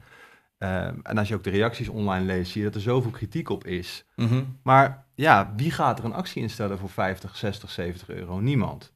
Eh, en dat is toch wel een probleem. Dat het consumentenrecht hebben we. Nou, je kunt je trouwens nog afvragen of je dat direct tegen IE kan inroepen. Dat is een andere vraag. maar wie gaat er in godsnaam voor het bedrag? Ehm, iets op poten zetten. Ja. Dat, is, dat, en dat is het lastige met, ja, je kan wel rechten hebben als gamer op een, op een mooi product, op een deugdelijk product. En je kan wel vervanging eisen of, of eh, reparatie in een vorm van updates. Mhm. Maar ja, niemand gaat het doen voor 65 euro. Je moet net een gek hebben die dat wel gaat, eh, Ja. die dat wel gaat doen. Eh, Rutger, vind jij dat je verantwoordelijk bent dat die game goed is? Nee, nee, nee, nee laat ik het anders vrezen. Dat die bugvrij is. In de zin van, kijk, dat de, dat de bugs... Elke, de, ik ken geen game waar geen bugs in zitten. Maar je hebt bugs en je hebt, of je hebt buggy games en je hebt buggy games. Ik heb het echt over games die gewoon eigenlijk niet speelbaar zijn. Vind jij dat jij verantwoordelijk bent als developer... dat jouw game bugvrij wordt afgeleverd? Ja, ja. Dat wel. Misschien wel iets te, inderdaad. Oké. Ja, Maar ja, dat, dat vind ik wel mooi om te horen, want dat is zoals het zou moeten zijn. En dat Ja. was het. Nee, nee, vroeger was, kreeg je ook wel echt, waren ook wel heel veel slechte games, maar ik, ik proefde wel meer eh, toch de, de, de, de, de, de, de, ambitie van de developer om, om, om zoiets goed af te maken. En ik weet ook bijna 100% zeker, als we dan toch even naar Rockstar toe, eh, toe, toe mogen gaan, de GTA Trilogy Remaster, die was echt heel slecht in het begin. En dat weten ze. Je gaat mij niet vertellen dat ze dat niet weten, want ze hebben daar testers. eh, Dat, en die mensen die het maken, die wisten deze game is niet klaar. En toch brengen ze hem uit. Waarschijnlijk omdat boven iemand zegt: Sorry, maar eh, eh, weet ik veel, kwartaal dit en het moet er gewoon uit. En dan blijft, en dan krijg je een storm van kritiek. En dan duurt het twee, drie dagen. En dan komt er zo'n stom perscommuniqué uit met. we hear you. En ja, we hebben het gezien. Nou ja, nee, we waren toch wel verrast dat het inderdaad niet zo goed in elkaar zat. En nou, toen wilden ze een beetje gaan refunden en dat soort dingen. En ik, ik hoe dan? Ik, eh, ik verbaas mij ook. Ik, met het Star Citizen trouwens. Ja. Ik vind wel dat ze dat... Ze doen het op een hele interessante manier. Want eh, een vriend van mij die zit er, zit er inderdaad goed, goed in. Ja. Eh, maar ze pushen telkens weer elke paar maanden weer een update.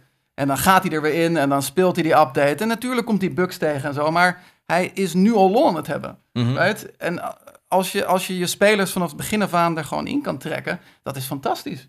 Ik heb het geprobeerd, de community opgezet, playtests de hele tijd, zodat mensen feedback Mhm. konden geven. En, en dat is eigenlijk het leukste, toch? Als je in die basis zit en dat je ook nog wat zegt, ik vind dit niet leuk, ik vind dat wel leuk. En ik vind dat Star Citizen, dat, dat, ik heb het zelf ook geprobeerd. eh, Ja. Er zit geen tutorial of niks, dus het is wel even, even Het is wel pittig. hardcore, ja. Ja, het is echt heel hardcore, maar het is wel een gave game. Hun ambities, die zijn er wel. Ja, is, is, dat, is dat dan, eh, Tim, de methode van verzamel jezelf? En, en je ziet dan heel vaak, over, als het over verzekeringen gaat of van die, eh die, die waardevermeerderaars, dat ze dan een soort van bij elkaar gaan komen allemaal. En dan nemen ze een advocaat met, met elkaar, weet je. En dan gaat hij in één keer voor een hele grote groep, gaat hij Ja. een proces aan. Oh, sorry. Ik, ik, die die Ja. vraag is, is, is bundeling van Nou ja, bedoel, eigenlijk... een- als gamer, inderdaad, het lijkt mij raar van, oké, weet je wel, ik heb, ik heb nu 70 euro betaald en ik vind die game niet goed. Ik ga, wat kost dat om, om een proces ja, aan te spannen? Ja, Of- eh, dat is een hele goede vraag. Eh, misschien is het goed om te vertellen dat sinds ehm, tot en met 1 januari 2020, nu wordt het heel saai, maar ik, ik, Ja, ja, vind- ik het persoonlijk heel spannend, ja. omdat ik hier eh, heel veel mee te maken heb. Ehm, voor 1 januari 2020 was het eh, vrij lastig, niet onmogelijk, was het vrij lastig om een collectieve schadeclaim bijvoorbeeld in te dienen. Ja. En sinds 1 januari 2020 hebben we een nieuwe wet, die heet de WAMKA. eh, waardoor we dus makkelijker collectieve of, of groepen kunnen samenstellen waarmee we collectief ook schade kunnen vorderen van, van partijen. Ehm, maar dat neemt nog steeds niet het, eh, het probleem weg dat het verzamelen van een groep, het opzetten van een groep, eh, je moet een dagvaarding opstellen, nou daar heb je dus wel echt een eh, advocatenkantoor voor Mhm. nodig. Je moet expertise verzamelen. Je moet ervoor zorgen dat je aantoont bij de rechtbank, bij de rechtbank Amsterdam, die gaat over dit soort collectieve zaken, eh, dat, je een, dat jouw achterban die jij vertegenwoordigt, dus stel jij vertegenwoordigt alle Star Citizen, ik, ik had nog nooit van deze casus gehoord, maar... Oké, ja. hè? Dus dat is, hoeveel, men- hoeveel mensen zijn erbij betrokken? Oh, tienduizenden. nou, 10.000, laten we zeggen 100.000. Ja? Dan moet je aantonen bij de rechtbank, als je zo'n collectieve eh, actie wil instellen, dat jij wel eh, eh, representatief bent, Mhm. jij als persoon, als belangenbehartiger voor, voor een ge- groot gedeelte van die, van die groep. En dat is al best wel moeilijk om aan te tonen. Je moet, je moet een groot gedeelte van die mensen eh, misschien wel aanschrijven, of je moet op enige manier moet je communicatie zoeken met die mensen om die mensen te vertegenwoordigen. Dus je zet niet zomaar op, je zet niet zomaar zo'n collectieve actie op. Daar zitten, er zitten echt wel, ja, er zitten heel veel haken en ogen aan. Dus Ja. het is een stap in de goede richting. Eh, in 2022, nee, we zitten al in 2022. Eh, maar einde van dit jaar of volgend jaar krijgen we ook een nieuwe Europese richtlijn die ervoor zorgt dat ook organisaties als de Consumentenbond eenvoudiger eh, vorderingen kunnen instellen. Mhm. Eh, dat kan- kan een schadevordering zijn, een schadeclaim, maar dat kan bijvoorbeeld ook zijn dat de Consumentenbond zegt, nou, zorg maar dat die game eh, in, orde, in orde raakt. Dat Ja. zou tot de mogelijkheden behoren. En dat zou wel een enorme verlichting zijn van onze, van onze lasten, zo zou ik Mhm. het bijna willen zeggen. Want het zou een enorme last zijn. Stel je voor dat ik me opoffer om namens al die gamers zo'n actie op te, op te zetten. Nou, dat kost mij heel veel tijd en geld. Ja. Daar moet ook weer een funder voor komen. Ehm, dus ja, het, eh, kort en goed, het, wo- het, wordt, het, is, wordt makkelijker gemaakt, maar het is nog steeds ontzettend lastig om zo'n grote groep eh, ja. bij elkaar te halen en dan zo'n actie in te stellen. Maar ze hebben natuurlijk nu wel een nieuw machtsmiddel. En dat is gewoon social media. Eh, Want als je kijkt naar zowel Cyberpunk als eh, GTA Trilogy... en volgens mij nog wel een paar games de laatste tijd... die dermate dramatisch waren bij launch... Ja. de, de online pressure die er dan losbarst... heeft ervoor gezorgd... Ja, maar dat is ze iedereen, toch daar wel, is iedereen daar wel ontvankelijk voor? Want ik vond dat CD Projekt Red was daar heel ontvankelijk voor. Die kwamen ook met, Ja. reactievideo's. Maar er zijn ook partijen die die eigenlijk weinig van zich laten horen. Waardoor je het idee krijgt van ja, zak me in en, eh, en zoek het me uit. Jij hebt vroeger PR gedaan, maar dat was nog in de tijd dat, dat er nog geen Twitter en dat soort dingen was. Maar als, als jij als game bakken en bakken met stront krijgt en je Metacritic wordt gereviewbomd en weet ik allemaal wat, moet je het dan uitzitten? Gewoon van, oké jongens, dit, hier moeten we dan maar even een paar weken door de zure appel heen? Of... Ja, als je, ge- ge- als je geschoren wordt, moet je stilzitten. Ja. Eh, dus je, je, ik zou wat zeggen, maar ja, dan moet je het maar over je heen laten komen. Kijk, in Ja. het geval van Cyberpunk heel specifiek. Ik denk dat de grootste schade eigenlijk van CG Projekt is geweest intern. Eh, De moraal van je team. eh, Van Ja. je, je werkte met z'n met z'n- ja, jaren crunchen, keihard werken om een heel mooi product te maken. Ja, dan wordt het gewoon heel slecht ontvangen. Of tenminste, eh, er is heel veel kritiek. Maar ja, dat... Dat, dat is de schade, want eh, vergeet niet, 20 miljoen verkochte exemplaren. De, de commerciële schade, Cyberpunk 2077. Ja? ik denk dat wel mee, want ik geloof dat er 130.000 refunds zijn geweest voor die PlayStation 4 versie van dat- Cyberpunk. dat- is waar, maar Dat is niet zo heel veel op de totaal. ik kan, me, ik kan het niet bewijzen natuurlijk, maar ik heb wel het gevoel dat zij een GTA-model voor ogen hadden. Namelijk van eh, een install base van 30, 40 miljoen stuks. En dan vervolgens dan ga- gaat daar Cyberpunk online overheen. En dan hoppakee, dan gaan we. Dat hebben ze nu allemaal. Er komt nog een update of, een, of er nog één DLC. That's it.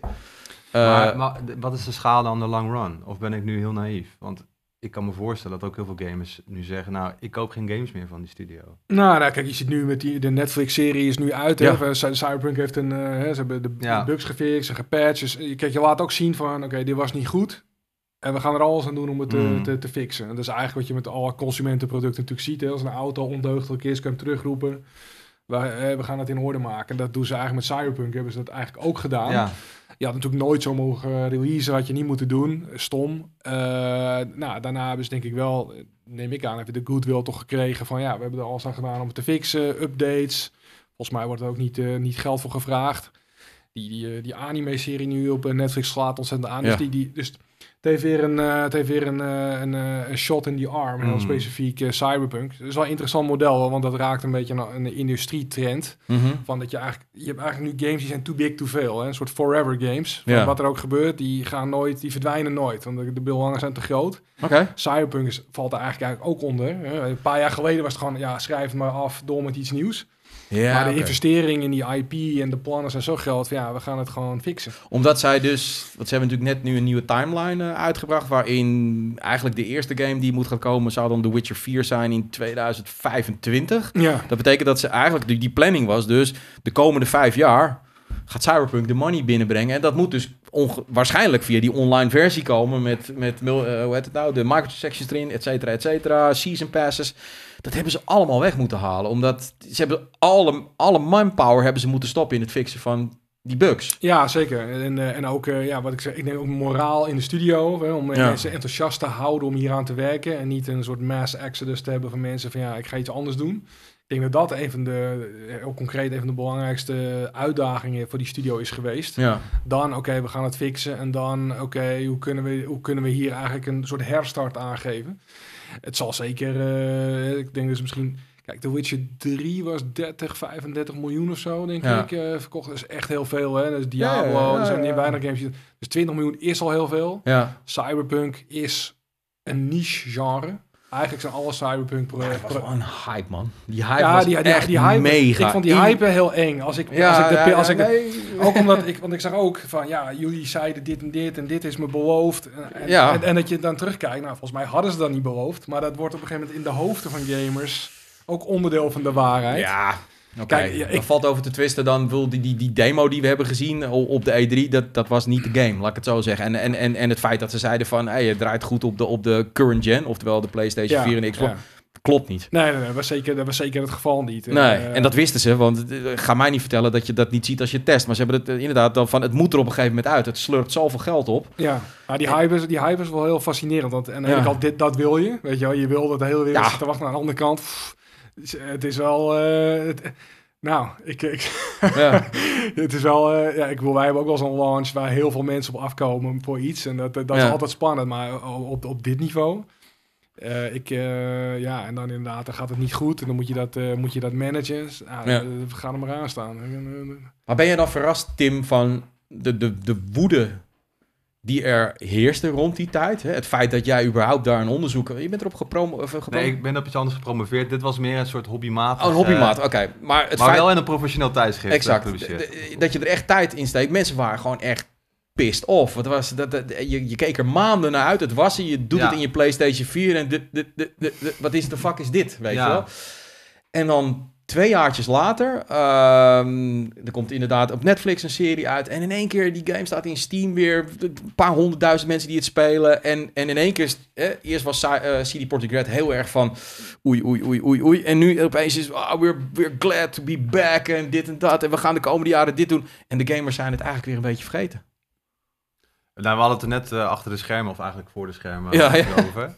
Dat ik ben het niet vergeten, maar ik zie wel dat zij, zij hebben wel eh, zich kwetsbaar opgesteld en Ja. wel eh, de boel hersteld. En ik moet ook eerlijk Is dat zeggen, ook niet terecht? dat is zeker terecht. Ik want- vind het altijd zo raar dat mensen Ja. zeggen... Ja, nou, het is wel netjes dat ze dat gedaan hebben. Nee, het is...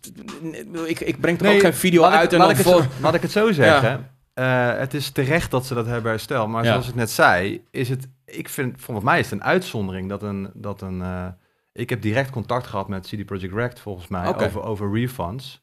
Oké. Ehm, ik, had, moest, ik moest mijn e-mailadres sturen. Ik kreeg een mailtje van Bob.com volgens mij destijds. Ja, ja. Dat ik mijn geld terug kon halen bij eh CD Projekt Red. Ja. Toen zei ik, nou, zo zijn we niet getrouwd, want ik heb deze game gekocht bij bol.com. Ja, dus bol.com moet mij die game, eh, moet re- een refund geven voor die game. Zo werkt het consumentenrecht. Ik heb een relatie, een contractuele, eh, contractuele relatie met bol.com, niet met CD Projekt Red. Toen kreeg, ik ook, kreeg ik ook automatisch een mailtje volgens mij van, eh van eh, CD Projekt Red van, nou, als je hierin je, je PayPal-gegevens eh, invoert, dan krijg je je geld terug. Dat vond ik al een hele vreemde situatie, dat ik een PayPal-account moest aanmaken om mijn geld terug te krijgen. Maar Ja. ik dwaal enorm af. Het gaat erom dat het is inderdaad wel terecht dat CD Projekt Red dat, dat doet. Maar er zijn heel veel bedrijven die dat niet doen. En daarom vind ik het dan Nou, toch weer netjes dat ze doen. Het hoort zo, maar het gebeurt het- niet altijd zo. Is het ook zo, als ze het niet hadden gedaan, was het klaar geweest? Want het aandeel, dat stuiterde echt omlaag. Het is natuurlijk ook zo'n bedrijf wat één game maakt. Ik bedoel, oké, The Witcher dan. Maar hun, hun business model is gewoon één game maken. Acht jaar lang het geld eruit trekken en dan komt de volgende game eruit. Eh, voor andere partijen, die hebben misschien eh, eh, 10 of 12. Goed voorbeeld, Embracer Group. Vind ik heel verfrissend. Nieuw bedrijf, ik weet niet of je het kent. eh. nee, Embracer Group, dat, dat is een, eh, een Zweedse publisher. Er Staat, niemand ziet dat eigenlijk, maar ze zijn langzamerhand de grootste publisher ter wereld aan het worden. Omdat, wat doen zij? Allemaal IP's eh, die gewoon ja, niet meer high profitable zijn voor de hele grote partijen. Die kopen ze op voor heel weinig geld. Ze hebben Tomb Raider laatst gekocht en eh, Legacy of Kane en dat soort dingen. En die gaan ze allemaal, studio's, die gaan dan die games weer maken. En zij mikken ook gewoon niet meer op die 20, 30, maar op 15 miljoen verkoop. En zo'n directeur zegt ook wel, nou, die laatste Saints Row, maar ik vond hem eigenlijk niet zo sterk, weet je wel. Gewoon van, als het niet werkt, werkt het niet. En dan gaan we... Maar die kan het, die heeft echt het model van, ik maak er 10, twee zijn er echt super hits van, vier doen het goed en vijf kan ik zo afschrijven. Dat kon CD Projekt niet. Het was dit of niks. Dus zij moesten ook wel. En ik denk dat heel veel bedrijven denken van... oké, dat is niet zo leuk, maar goed, ik heb Mhm. al die andere games nog... dan maar eventjes, eventjes op de blaren zitten. maar Ehm, ik hoor net van jou dat er weinig refunds waren. Dus ze hadden wel enorm veel omzet met de games die ze al, eh, Ja. al verkocht hadden. Nee, als je, als je kijkt naar inderdaad, wat doen gamers dan uiteindelijk? Van, ja, eh, refund is dan en masse, dat valt ontzettend mee. Ja. Eh, Ja. Ik denk dat de meeste doen zoals ik het doe. Van, ja, dit werkt niet. Eh, ik, ik wacht gewoon een jaar en dan probeer ik het nog een keertje. In plaats van dat ik mijn geld dan ga terugvragen. Ik vind overigens met digitaal aankopen geld terugvragen altijd een gedoe. Het is altijd onduidelijk. Dus daar zie ik er eigenlijk ook al snel vanaf. Van, eh, Ja. laat maar zitten. Daar, ik denk dat game publishers daar misschien ook wel gebruik van maken. Maar de, het aantal refunds was inderdaad echt wel beperkt. ja, bizar, ja. En de, ze hadden in de, moet je maar terugkijken, in het jaar dat het spel uitkwam ook best gewoon een prima omzet. Dit, eigenlijk de jaar daarna hadden ze wat meer moeite. Omdat Maar ze hadden ze ook 8 miljoen pre-orders of, of 6 ja, ja, miljoen ja. pre-orders op de De- dag de- van 13 launch. miljoen sales eh, straight Ja. out the gate, dat is echt veel. hè. Ja. Zo'n Horizon Forbidden West, eh, super gepolished eh, mega franchise voor PlayStation, die zit nog niet op de 20 miljoen. Cyberpunk heeft al 20 miljoen verkocht. Ja. Super high risk strategy overigens, wat je aangeeft, want het is dit en anders niet. Nee. En dan kiezen ze ook nog eens Cyberpunk, wat echt meestal commercial suicide is, qua, qua genre. ja. Zo, eh, zoals dat in de industrie wordt genoemd. Ja, dus het is een wonderlijk verhaal, laat ik het zo zeggen. Nee, dat is al zo. En, en denk je ook dan dat, dat ja, publishers, we hebben het nu over gaming, maar in het algemeen heb je wel gelijk, vind. Als je, als je ergens van af wil, is fucking moeilijk, weet je wel. Ik bedoel, eh, probeer, probeer maar bij wijze van spreken. Het wordt nu wel makkelijker, maar ik, ik, ik, ik kwam er laatst achter dat ik nog Amazon Prime had lopen. ik kijk het helemaal niet. meer. Dan denk ik van, nou, ik wil het even ergens...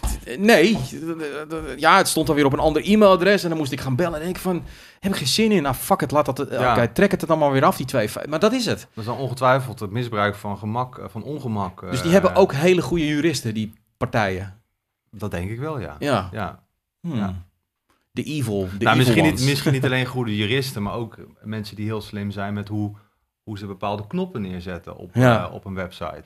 Want eigenlijk is dat weinig, 130.000, als je het hebt over de, de, de storm van kritiek. En Ja. dat is 130.000 weinig, ja. Dat is, ook- maar dat is ook wel het verschil tussen social media reality en zeg maar de commercial reality van, zo'n, van waar die, dat spel in uitgebracht wordt. ja.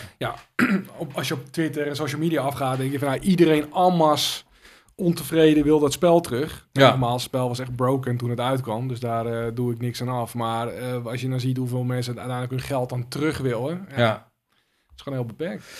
Toch even nog terug eh, om af te sluiten jouw gedeelte. Ja, we zitten nu wel heel erg eh, in de depri-zone. betreft. maar eh, ook, ook Dan vol. moet je geen juristen uitnodigen. Dan krijg je Ja. Eh, 17 november, dat is toch even kijken, dik, dikke maand. Ja, ja ik, ik heb altijd een beetje geleerd dat een game, die, moet eigenlijk, die is eigenlijk een maand van tevoren wel af, want dan moet hij nog op een schijfje of twee maanden, maar dat is bij jou dan wat anders. Is het nu crunch time? Je vriendin ziet je echt niet meer... eh, Die, die eh, vrouw die, die, die, vrouw, helpt, sorry. die helpt me. Die helpt met de markt en die helpt me met alles. Oké. Ik denk zonder haar support had ik het überhaupt niet, niet, kunnen, niet kunnen doen. ja.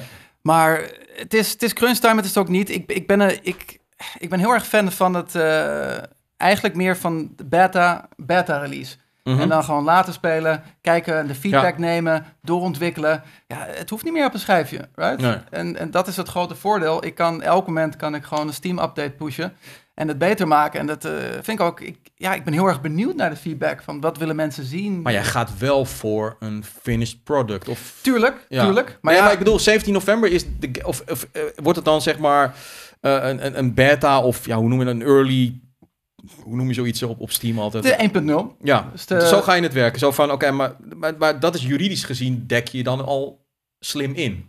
Van dit is, de versie is nog niet af, maar je kunt hem wel spelen en Hmm. maak die game met Ja. mij af. Ja, maar als je die verwachtingen van tevoren managt, Ja, dan eh, en ja, en die game is ook een beetje buggy en dan zijn de, de verwachtingen matchen dus met wat jij hebt beloofd, dan is wat hoe de wet dat noemt, dan is de overeenkomst of de het contract dat je hebt, namelijk het kopen van die game, dat is conform. ja, Eh, en dan is er ook niks aan de hand. Maar als jij dus dat niet zegt, of zegt van nou, de game is echt perfect. Een prachtige beelden laat zien. Denk aan het voorbeeld met, eh, met Cyberpunk weer.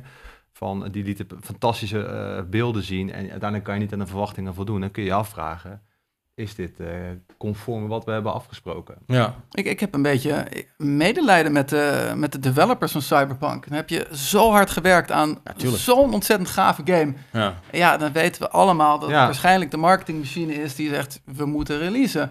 Ja, Ja. ja. ik zou waarschijnlijk binnen paniek hebben. Ik ben nog helemaal niet klaar om te releasen. Stel dat de marketinggast eh, had gebeld. Ja, hij denkt- moet eigenlijk moet hij al gisteren Maar jij denkt dus, jij, hebt, jij bent een one-man eh, one-man army. Jij, hebt, jij bent het product. Terwijl al die mensen die kunnen zich verschuilen achter de naam van dat bedrijf verschuilen. Dus daar zit wel een verschil in. Dat is waar, dat is waar, maar- eh, Er zijn wel veel burn-outs en toxic environments. Nee, en precies, mensen maar als die je het eruit hebt over reputatieschade van ja, je, je imago. eh, Nee, tuurlijk.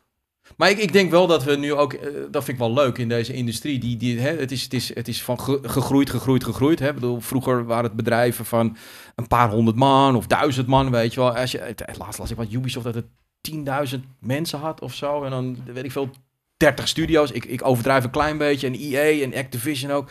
Het zijn gigantische bedrijven geworden. Het zijn fabrieken geworden. En je ziet heel veel van die mensen. Bij Blizzard vind ik een goed voorbeeld. Al die oude garden, die hadden op een gegeven moment zoiets van... Ik wil weer gewoon games maken, jongens. Ik, ik, eh, dan moeten ze waarschijnlijk twee jaar mogen ze niks doen eh, vanwege een contractueel. En ze zijn allemaal kleine studiootjes begonnen met vijf man, tien man. En gewoon weer gamepjes maken die, die, die weet ik veel, een community hebben van honderdduizend mensen. En top, daar kan ik van leven, weet je wel, leuk. Ja. En da, da- zo is het ooit begonnen, maar het is verwoorden tot zoiets groots. Ehm, de belangen zijn zo groot en dan, dan krijg je ehm, ja, dit soort verhalen. Ehm, waar wil je over vijf jaar staan? Het liefst heb ik gewoon een klein game studiootje. eh, een, een tweede game. Ik wil hier gewoon mee door. Ik wil hier gewoon mee door. Ja. Dat, is, eh, dat is de droom. Oké, nou goed. Ik zag in de chat in ieder geval dat er al een paar mensen eh, ge- ge- gesupport hebben. Dus Ja. dat, dat zou Dank jullie wel, jongens. Eh, ja, we hebben altijd een onderdeel, dat heet de, de, de, Procedurally Generated Question. Dat is een random vraag. En dan moet je even op deze knop gaan rammen straks. En dan hoop ik dat de regie net zo snel is. En dan krijg je gewoon een, een vraag. Zijn ze er Nou, klaar ja, voor? Ja. Kijk, daar komt hij. Nice. Dat is de vraag voor jou. Die is... Ik ben benieuwd hoor. Binnen een paar jaar is Nederland meer dan alleen Guerrilla Games. Ja, Ik, dat, dat, dat is het al, vind ik. Ja? Eh, tuurlijk, we hebben, het, is, het is het boegbeeld, right? Het is eh, wat het kan worden. Het is, eh, ze verkopen de Nederlandse droom. Prachtig, prachtige game Mhm. die ze maken. Maar ik denk, ik denk het wel. Eh, er wordt hard aan de weg getimmerd. De Dutch Game Gardens en al de, de incubator-programma's die er zijn. Eh, ik denk dat het groter gaat worden, ja. Oké, nou, top. Ehm, ik ga even, even een stukje commercieel doen, want ja, dat, hoort er natuurlijk ook bij. Eh, we hebben natuurlijk een partner, een, een, eh, en dat is LG Ultragear. Zij maken eh, ja, dikke monitoren, van die curved monitoren. Binnenkort komen ze ook met een monitor, die is dan curved. En dan druk je op een knop en dan kan je hem flat maken. Ja, dat echt helemaal, dat heet Flex. Gaan we binnenkort testen. En we hebben een actie lopen, dat vind ik wel leuk, want ze hadden zoiets van... Oké, maar voor de kijkers willen we dan ook een beetje voordeel erin hebben. En dat betekent, en dan moet ik even goed kijken, dat een... Dan moet ik wel mijn- administratie op orde hebben. Het is de. Even kijken, waar heb ik de LG 32-inch Ultragear QHD gaming monitor. Daar hebben ze namelijk een speciale code voor gemaakt. En dat betekent als je naar de, de, de webshop gaat van LG en je vult daar een code in. En die staat erbij in de tekst, die heb je in de chat voorbij, eh, kun je die zien komen. Dan krijg je 180 euro korting. En dat betekent ook dat die monitor is, en dat heb ik net ook even gecheckt, eh, je kunt hem nergens goedkoper krijgen. En het is inderdaad een 32 inch monitor. Heb jij een beetje dikke monitor thuis? Of? Nou, mijn monitor is ook 32 inch, dus dit klinkt eigenlijk precies het maatje wat ik eh, nodig eh, heb als Oh. ik iets wil vervangen. hè. Nou ja, precies. Nou ja, goed. Hij is, in de winkel was hij ah, 800 nog wat. En je kunt hem nu voor 719 euro krijgen. Als je zelfs nog registreert, krijg je er nog eens een keer 2% korting op. Hey, het is allemaal aan jullie. Het is gewoon, eh, eh, eh, doe ermee wat je wil en doe ermee als je er niks mee wil. Maar toffe actie. Hij loopt tot volgende week donderdag. En we gaan hem ook nog even op social media zetten met de code erbij. Dus dan kun je daar op inhaken. Een dikke vette monitor. 32 inch inderdaad, 240 hertz refresh rate, 16.9 beeldverhouding. Dus ja, dat, nou, hier staat hij. Het is een, het is een mooie monitor. Heb jij, heb jij ook een beetje een goede monitor om te ontwikkelen? Of, eh? Ik heb een goede, een goede brede monitor waar ik extra veel code op kan zien. Oké, ja, dat, dat, dat, dat moet ik ook hebben. En, en jij? Zit je daar juridische stukken te Eh, maken? Of ik zo? heb een mooie monitor, maar niet zo mooi als, Nee? als deze natuurlijk. Dus eh, ik, eh, ik laat me graag verrassen. Je laat, je, laat je gaat graag ja, het ziet verrassen. er fancy uit. Ja. Ja, is een, nee, het is een, ze maken mooie spullen inderdaad.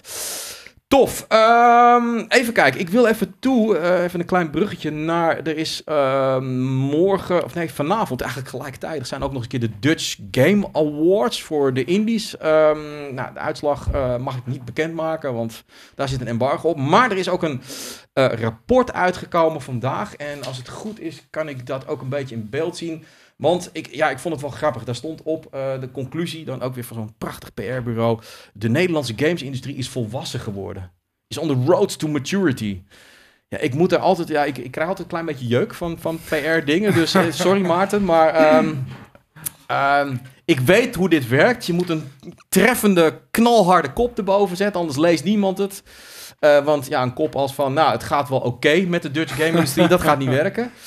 Eh 420 tot 440 miljoen omzet is dat namelijk. Ehm, ja, 18 procent. En aan de ene kant denk ik, oké, dat is tof dat dat groeit, maar een half miljard is eigenlijk ook weer niet zoveel. En ik denk dat een heel groot gedeelte hier natuurlijk ook te maken heeft met Guerrilla Games, wat, wat grote projecten doen. Dan heb je volgens mij nog Vanguard, wat echt wel aan het knallen is met, eh, eh, met Vertigo. VR. Of Vertigo, Vertigo, sorry ja. ja. Ehm, ja, v- heb jij het gevoel dat de Nederlandse gamesindustrie volwassen aan het worden is? je hebt ook aan de andere kant gewerkt. Is waar, is waar. Ik, ik heb daar niet genoeg kennis van om daar een, een, een goed antwoord op te geven. Oké. Ik, ik, ik- nee. bevind jij je in die kringen? Ja, ik kom dan wel eens bij Indiegogo en, en, en de Dutch Game Garden. En we hebben er ook met Blammel wel eens wat mee gedaan. En ik, ik had dan altijd een klein beetje, ik noem het altijd een beetje het geitenwolle sokken uh, met een pijpverhaal, weet je wel. Ze zitten heel erg te profileren naar, naar zichzelf toe. Dan kom je op een evenement, dan zit de ene developer, zitten het werk van de andere developer te kijken. En ik heb zoiets van, ga naar, weet ik wel, ga naar een game evenement waar gamers komen en laat je game zien. Be commercial. Ik mis dat soms een beetje. Het is, ja, commerciële games zijn in Nederland gewoon nog niet heel groot. Of zit ik volledig mis? Nou, het is, het is goed dat het er is. Ik, ik vind het goed dat die programma's er zijn. En dat, uh, ik, ik denk ook, uh, je hebt ook Kodam natuurlijk op het mm -hmm. uh, marineterrein in, in Amsterdam. En dus we proberen gewoon om het op te zetten met z'n allen. En ja. ik, ik heb het idee dat het, het komt meer en meer. Meer opleidingen. Um, ik, ik huur een, een, plekje op een, een flexplek op de Nieuwbase op het marineterrein ook. Mm -hmm. uh, en daar, daar zit ook een VR Academy zit erin. Uh, af en toe komen er een hoop studenten binnenrennen en die gaan allemaal zitten coden daar. Super leuk om te zien. Dus ja, het begint meer en meer te leven. Ja. Dus, uh, maar ja, het, het, het, duurt gewoon eventjes, denk ik. Ik vind altijd zo lach. Wie was het nou laatst? Leeuwarden of zo? Of Dordrecht? Ik wil die dan ook weer zeggen: we willen de GameStad van Nederland worden. Iedereen wil de GameStad van Nederland worden. Volgens het uh, onderzoek was dan Amsterdam was GameStad nummer 1. Maar Guerrilla Games zit natuurlijk uh, daarin qua economische power na Utrecht. Wat natuurlijk de Dutch Game Garden heeft. Ik moet wel zeggen, dat snap ik dan weer wel. Elkaar helpen in de vorm van goedkope kantoorruimtes en dat soort dingen. Maar ik zit nog steeds een beetje te wachten van waarom komt er dan zoveel bijvoorbeeld uit het Oostblok, weet je wel? Of, ik bedoel, Polen heeft gigantisch grote studio's met Techland en, en CD Projekt Red en nog wel wat meer. Is dat dan goedkope arbeid of... Ja, het komt wel op. Ik bedoel, de game, ik, ik ben betrokken bij de Dutch Game Garden. Oké, nou ja. Ik, ik, ik, ik, zie dit overigens voor, voor, vandaag ook voor het eerst, dus ik heb geen... Uh... Het is net, uh, net uit. ja, ja, ja, ja, ja ik weet uh, dat het Games Monitor gepresenteerd wordt vandaag. Ik, heb, maar ik, heb, ik zit nog steeds in het bestuur van de Dutch Game Garden. Okay. Dus ik volg de, die kant van de industrie ook wel. Ja. Dus, um, Correct me if I'm wrong. Hè? Dus, nee, kijk, op dit moment uh, de Nederlandse industrie uh, groeit, uh, staat op dit moment heel goed voor. een paar jaar terug had je heel veel studio's, maar bleef het commerciële succes nog achter. Mm -hmm. En nu heb je best wel veel echt commercieel gezonde bedrijven. Hè? Je hebt de Guerrilla's, onze Champions League speler. Ja. En don't get me wrong, ook echt wel een Champions League speler. Zeker. Vertigo is natuurlijk een hele grote publisher. Dat is een van de toonaangevende VR-developers. Er werken ook honderden mensen inmiddels. Ja. Maar je hebt ook heel veel... Triumph, die gekocht is door Paradox. Uh, je hebt uh, studio's als Lucky Cat. je, hebt, je hebt echt wel veel, ook in de mobile space. Wat ik als consument misschien niet allemaal zelf volg. Maar er zijn, nou, Grendel Games in, in Leeuwarden is even echt een serieus, Mhm. mm -hmm. serious games bedrijf. En die Ja. zit ook helemaal in die medische Dat zijn echt allemaal gezonde bedrijven. Huur, die nemen mensen aan, dat groeit.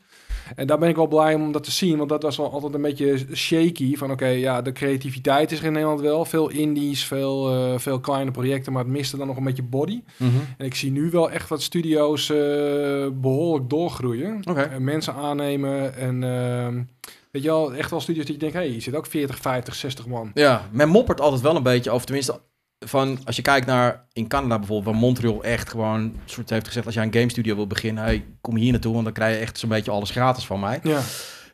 Dat dat nog in Nederland nog wel wat moeilijk is uh, om, om, om bij wijze van ook, ook buitenlandse studio's naar Nederland, Amsterdam.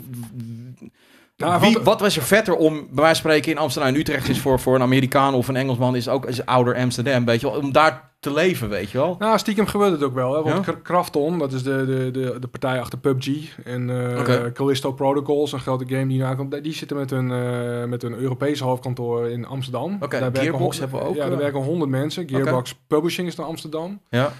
Uh, de studio, echt de development studio van Brandon Green, wil ik even zeggen, die PUBG heeft gemaakt. Die is zichzelf begonnen. Die zit ook in Amsterdam met ja? development studio. Uh, Wargaming heeft de VR.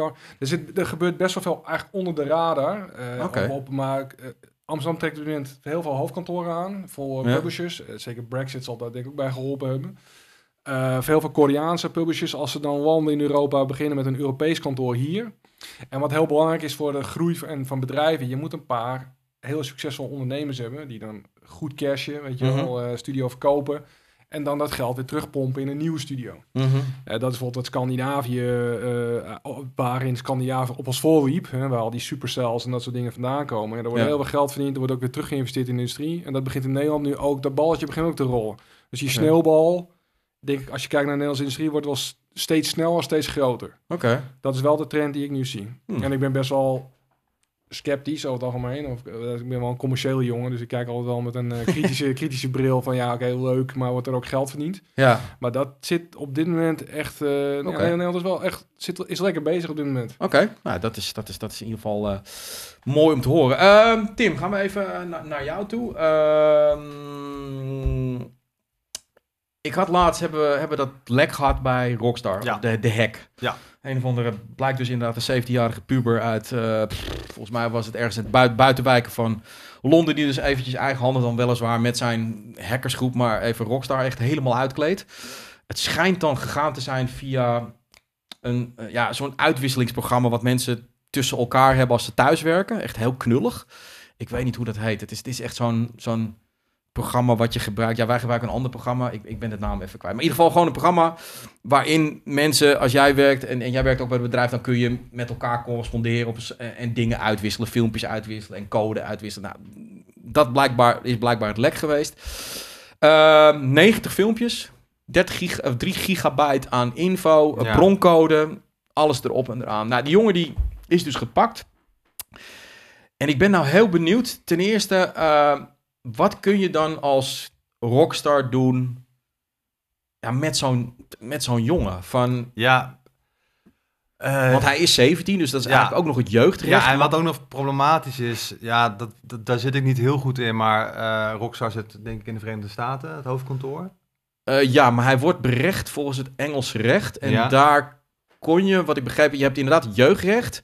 En dan, eh, eh, de- maar als Maar de straf, als, als de daad dermate schadelijk was, kon het ook volwassen recht Ja. worden. Maar nu heb je het wel over strafrecht. Eh, Ja. Dus het ligt, het ligt er maar net aan wat, welke stappen Rockstar gaat ondernemen. Maar hij heeft natuurlijk gechanteerd. Hij heeft gezegd, betaal. Ja, en, hey, maar ik kan me voorstellen dat Rockstar twee dingen gaat doen. Ten Mhm. eerste gaan ze aangifte doen bij, het, bij de politie. En als het goed is, maakt het eh, eh, Openbaar Ministerie die gaat dan kijken of die zaak dan opportun is, of ze er wat mee kan doen. Ik verwacht Mhm. van wel. Ehm, en vervolgens wordt vervolgingen ingesteld. Hoe dat strafrechtelijk zit, ik weet het niet, maar ik kan wel iets zeggen over het Nederlandse recht. Ik kan me voor, onder het Nederlandse recht is dat bijvoorbeeld eh, is dat feit strafbaar en dat wordt uh, computervredebreuk uh, genoemd. Ja. Dus, ehm, en die straf in Nederland is, is waarschijnlijk een stuk lager dan in Engeland of in Amerika. Maar wat Rockstar waarschijn, zeer waarschijnlijk ook zal doen, is een civiele claim instellen. Klopt, ja. Uh, en dat is ook, uh, daar moet ook weer een, een, een nuance bij worden gemaakt. Want als, je, als het allemaal in Nederland had plaatsgevonden, dus een Nederlandse jongen had uh, Rockstar in Nederland uh, gehackt. nou, daar is waarschijnlijk onrechtmatig gehandeld, maar de vraag is, ja, welke schade kun je dan claimen? Nou, maar dat, dat, dat vind ik zo fascinerend, want ja, het duurt nog twee, drie jaar voordat die game uit is. Ja. Hoe kun jij nou gaan bepalen, of als Rockstar... Ja, dat is een hele problematische vraag, hoe je die schade inderdaad begroot. Van, want oké, okay, we kunnen wel vaststellen dat, dat Rockstar enige vorm van schade leidt. Ja. Uh, door, door het, uh, ik kan me voorstellen dat ze bijvoorbeeld reputatieschade leiden, omdat die, omdat die beelden zijn uitgelekt en er, is, er schijnt heel veel commentaar op geweest te zijn. Op, ja, het zag er op, de staat van die beelden. Dus ik kan me voorstellen dat dat, dat wel uh, schade is die ook voor vergoeding in aanmerking komt. Dat, het, dat die schade juridisch relevant is. Alleen wat met name de vraag is, is in Nederland kennen wij, je moet je altijd afvragen, wat is de functie van een, als, je, als ik jou om een schadevergoeding vraag, in Nederland is er maar is er grotendeels of primair één functie van het schadevergoedingsrecht. Dat is namelijk om schade te vergoeden. Ja. Dus als je geen schade hebt, kan je die ook niet vergoeden. Alleen in Amerika en volgens mij ook in Engeland zijn er, is er nog een andere functie van, uh, van schadevergoeding of van schadeclaims, namelijk uh, punitief of punitive damages. Dat betekent mm -hmm. dus dat je naast de schade vergoedt, dat er ook nog een bestraffend element in zit. En met name dat bestraffende element, dat kan soms hoger zijn dan het compenserende gedeelte. Dus het kan uh, natuurlijk een beetje gekscherend, maar je zou ook bijvoorbeeld kunnen zeggen, ze hebben 10.000 euro aan reputatieschade geleden, maar het bedrag dat, dat, dat bestraffend is, dat is veel hoger. Mm -hmm. uh, maar dat vind ik heel moeilijk om aan te geven, want daar heb ik, heb ik eigenlijk onvoldoende verstand van. Maar dat is wel iets wat je, wat je, wat je mee moet wegen. En dat bedrag kan, uh, kan gigantisch zijn. En ja.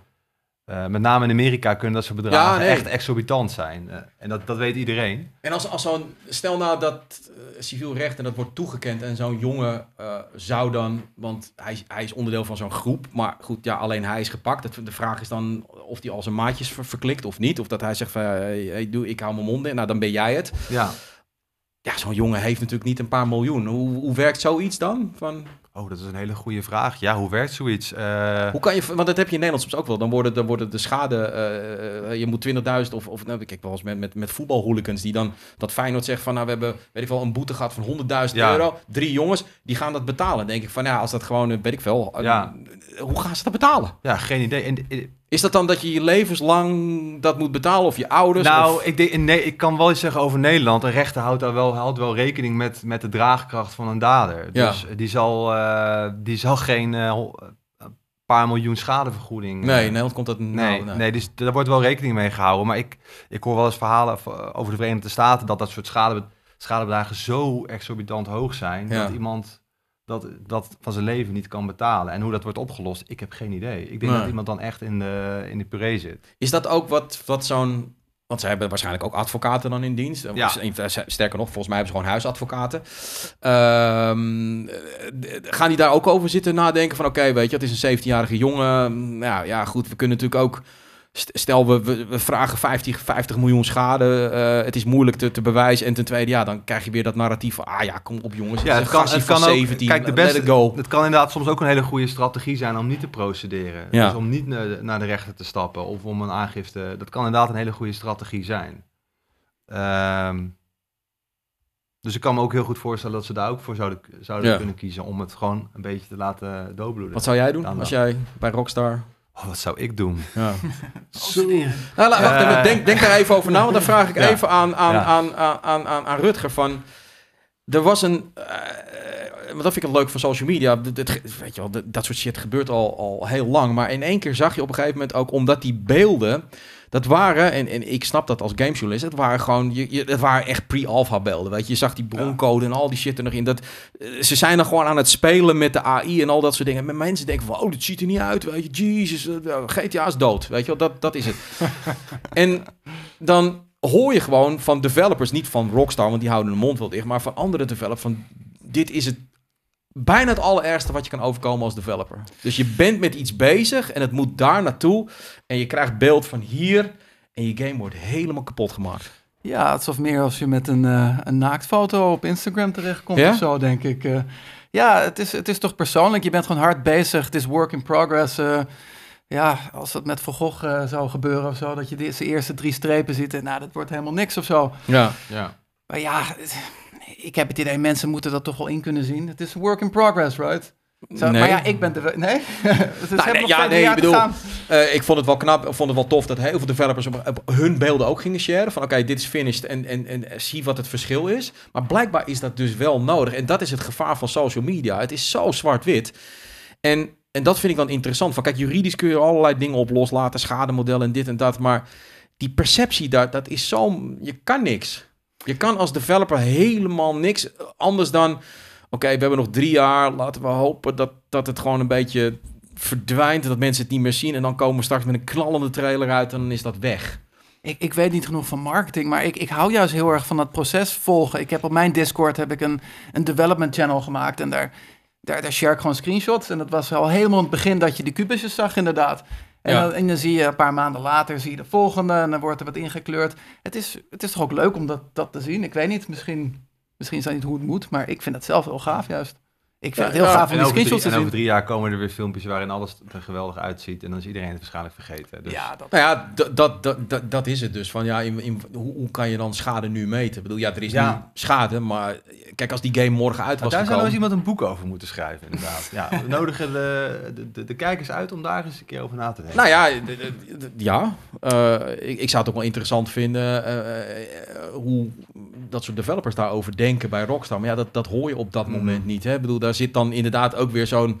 Of het is een advocaat of het is een per die zegt... Oké, mond dicht, allemaal rijen gesloten en ik ga wel naar buiten met, met een officiële... Maar ik wil nou zien, ja, wat doet dat? Wat, wat, wat, wat gebeurt er? Eh, waarom maken ze niet een video waarin ze laten zien waar ze op dat moment mee bezig zijn. Of, of dat ze laten zien hoe die gasten balen die daar aan het werken zijn. Ik denk dat dat veel beter zou werken dan ja, niks. Want ja, dat is het altijd een beetje. Ze zeggen niet zoveel. Maar om toch een antwoord op je vraag te geven, want ik heb erover nagedacht Oké. even. Eh, ik denk dat Rockstar er toch verstandig aan zou doen om toch een of andere stap te zetten, zodat ze ook een signaal afgeven naar anderen van Oké. tot hier en niet verder. Ja. En dat kun je ook eventueel doen met een symbolisch eh, schadebedrag. Dus een Mhm. bedrag dat niet al te hoog is, Ja.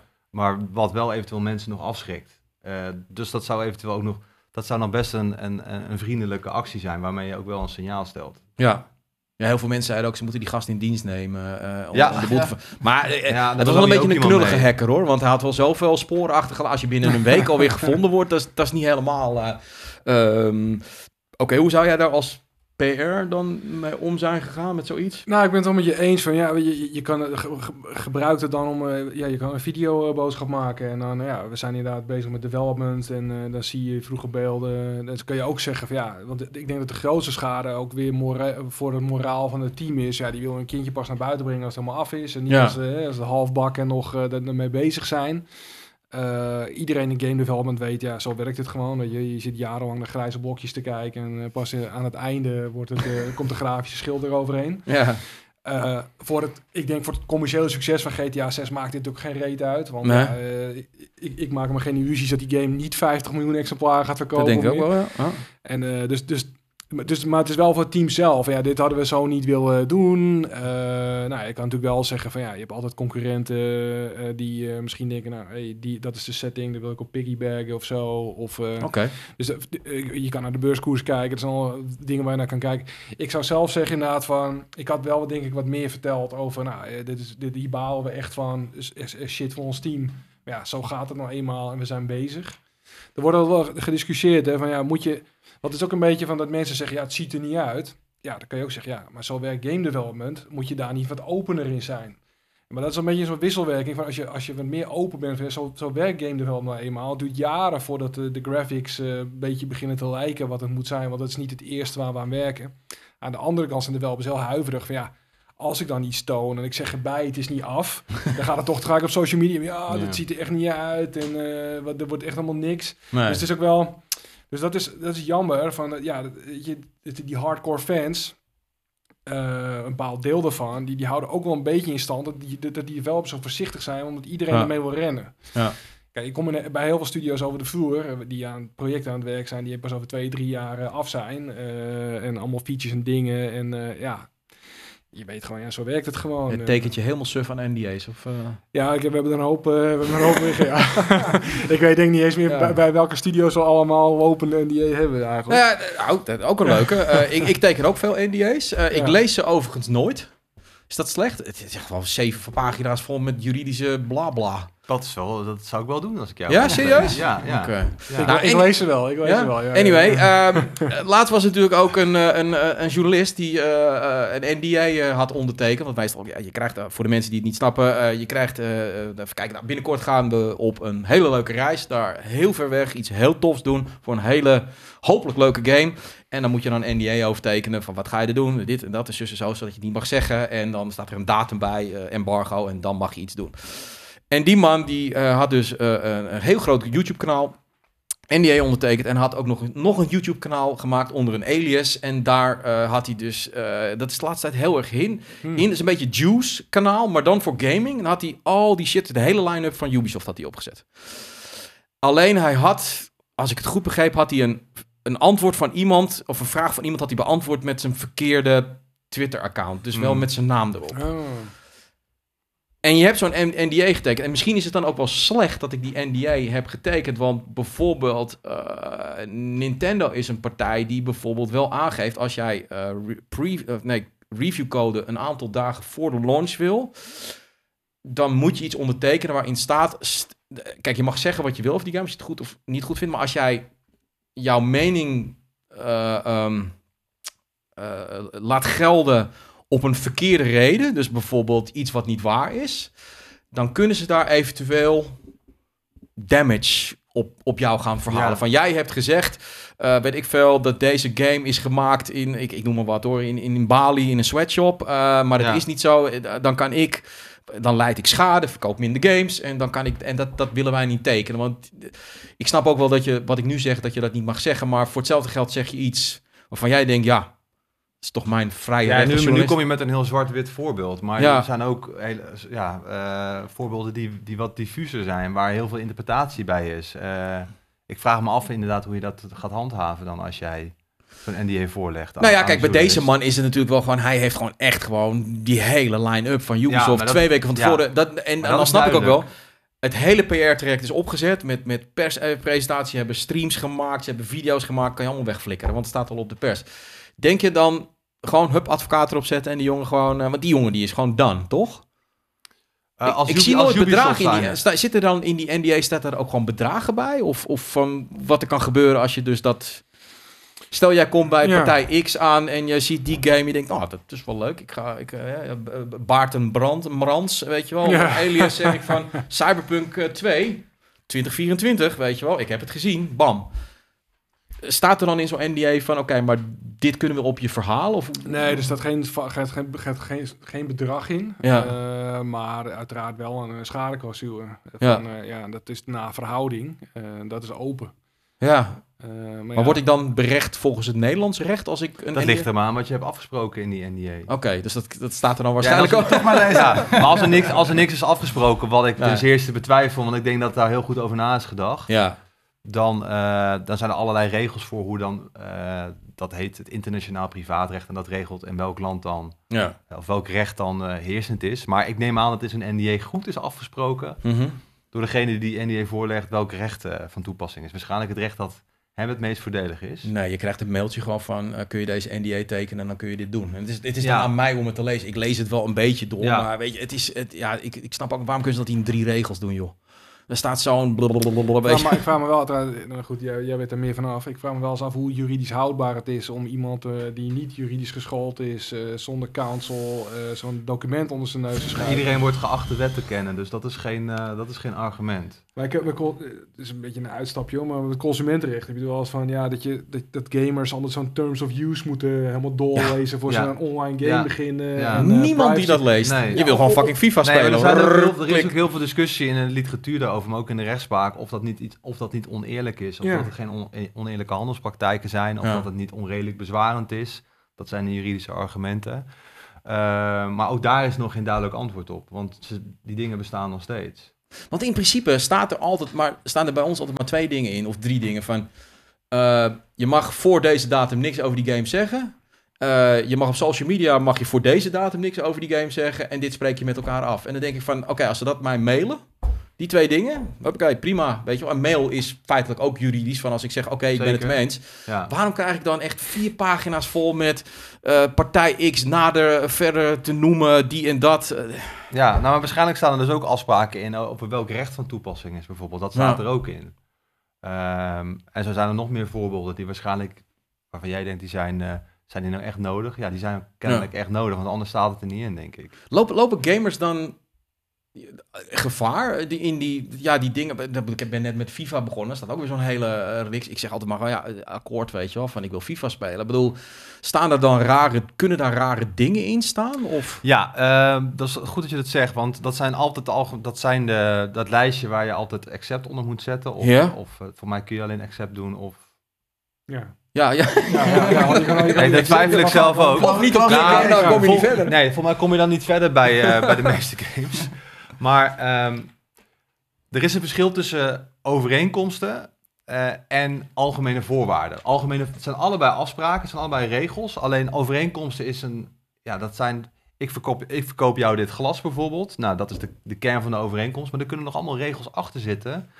Die je eigenlijk met, met, eni- met, met, eh, met iedereen eh, ook, kan, ook kan afspreken. Afspreken is niet het goede woord. Maar dat zijn regels die altijd overal gelden. Bijvoorbeeld welk, welk recht eh, spreek je af? Of eh, wat is de tijd om te ontbinden bijvoorbeeld? Dat zijn Mhm. allemaal regels die niet specifiek tussen ons gelden, maar die, die altijd gelden. Dat noemen we de algemene voorwaarden. Ik hoop dat het iets duidelijker is, maar dat gaat in ieder geval niet over de kern van de overeenkomst. Misschien is, is, wordt het daarmee duidelijk. De algemene voorwaarden. En de wet zegt dat ehm, er soms bepalingen in die algemene voorwaarden kunnen zijn Mhm. die onredelijk bezwarend zijn, ehm, waardoor ze eh, vernietigbaar kunnen zijn. Dus als een beding in die algemene voorwaarden dusdanig bezwarend voor jou is, eh, dan kun je dat beding vernietigen. Eh, dan maakt het dus niet uit of je ze wel of niet gelezen hebt, maar dan kun je dat beding vernietigen. Alleen het, en de wet geeft bepaalde aanwijzingen wanneer dat geval is, maar het- er zijn ook heel veel onduidelijkheden, of er is heel veel onduidelijkheid, met name bij dit soort algemene voorwaarden, of dat onredelijk bezwarend is. Ja. Dus ehm, ja, je kan er wel degelijk wel, als er iets in die algemene voorwaarden staat wat je niet gelezen hebt en het is echt ja, eh, erg bezwarend voor jou, dan, kan je er eventueel een beroep op doen en dat eh, eh, beding vernietigen. Alleen, dan kom je weer bij de vraag, dan moet je dat bij een rechter doen. Ja. Of je kan het ook buitengerechtelijk doen. Alleen, dan zal waarschijnlijk de andere partij zeggen, nou, ik ga er niet mee akkoord en dan ga je alsnog naar de rechter.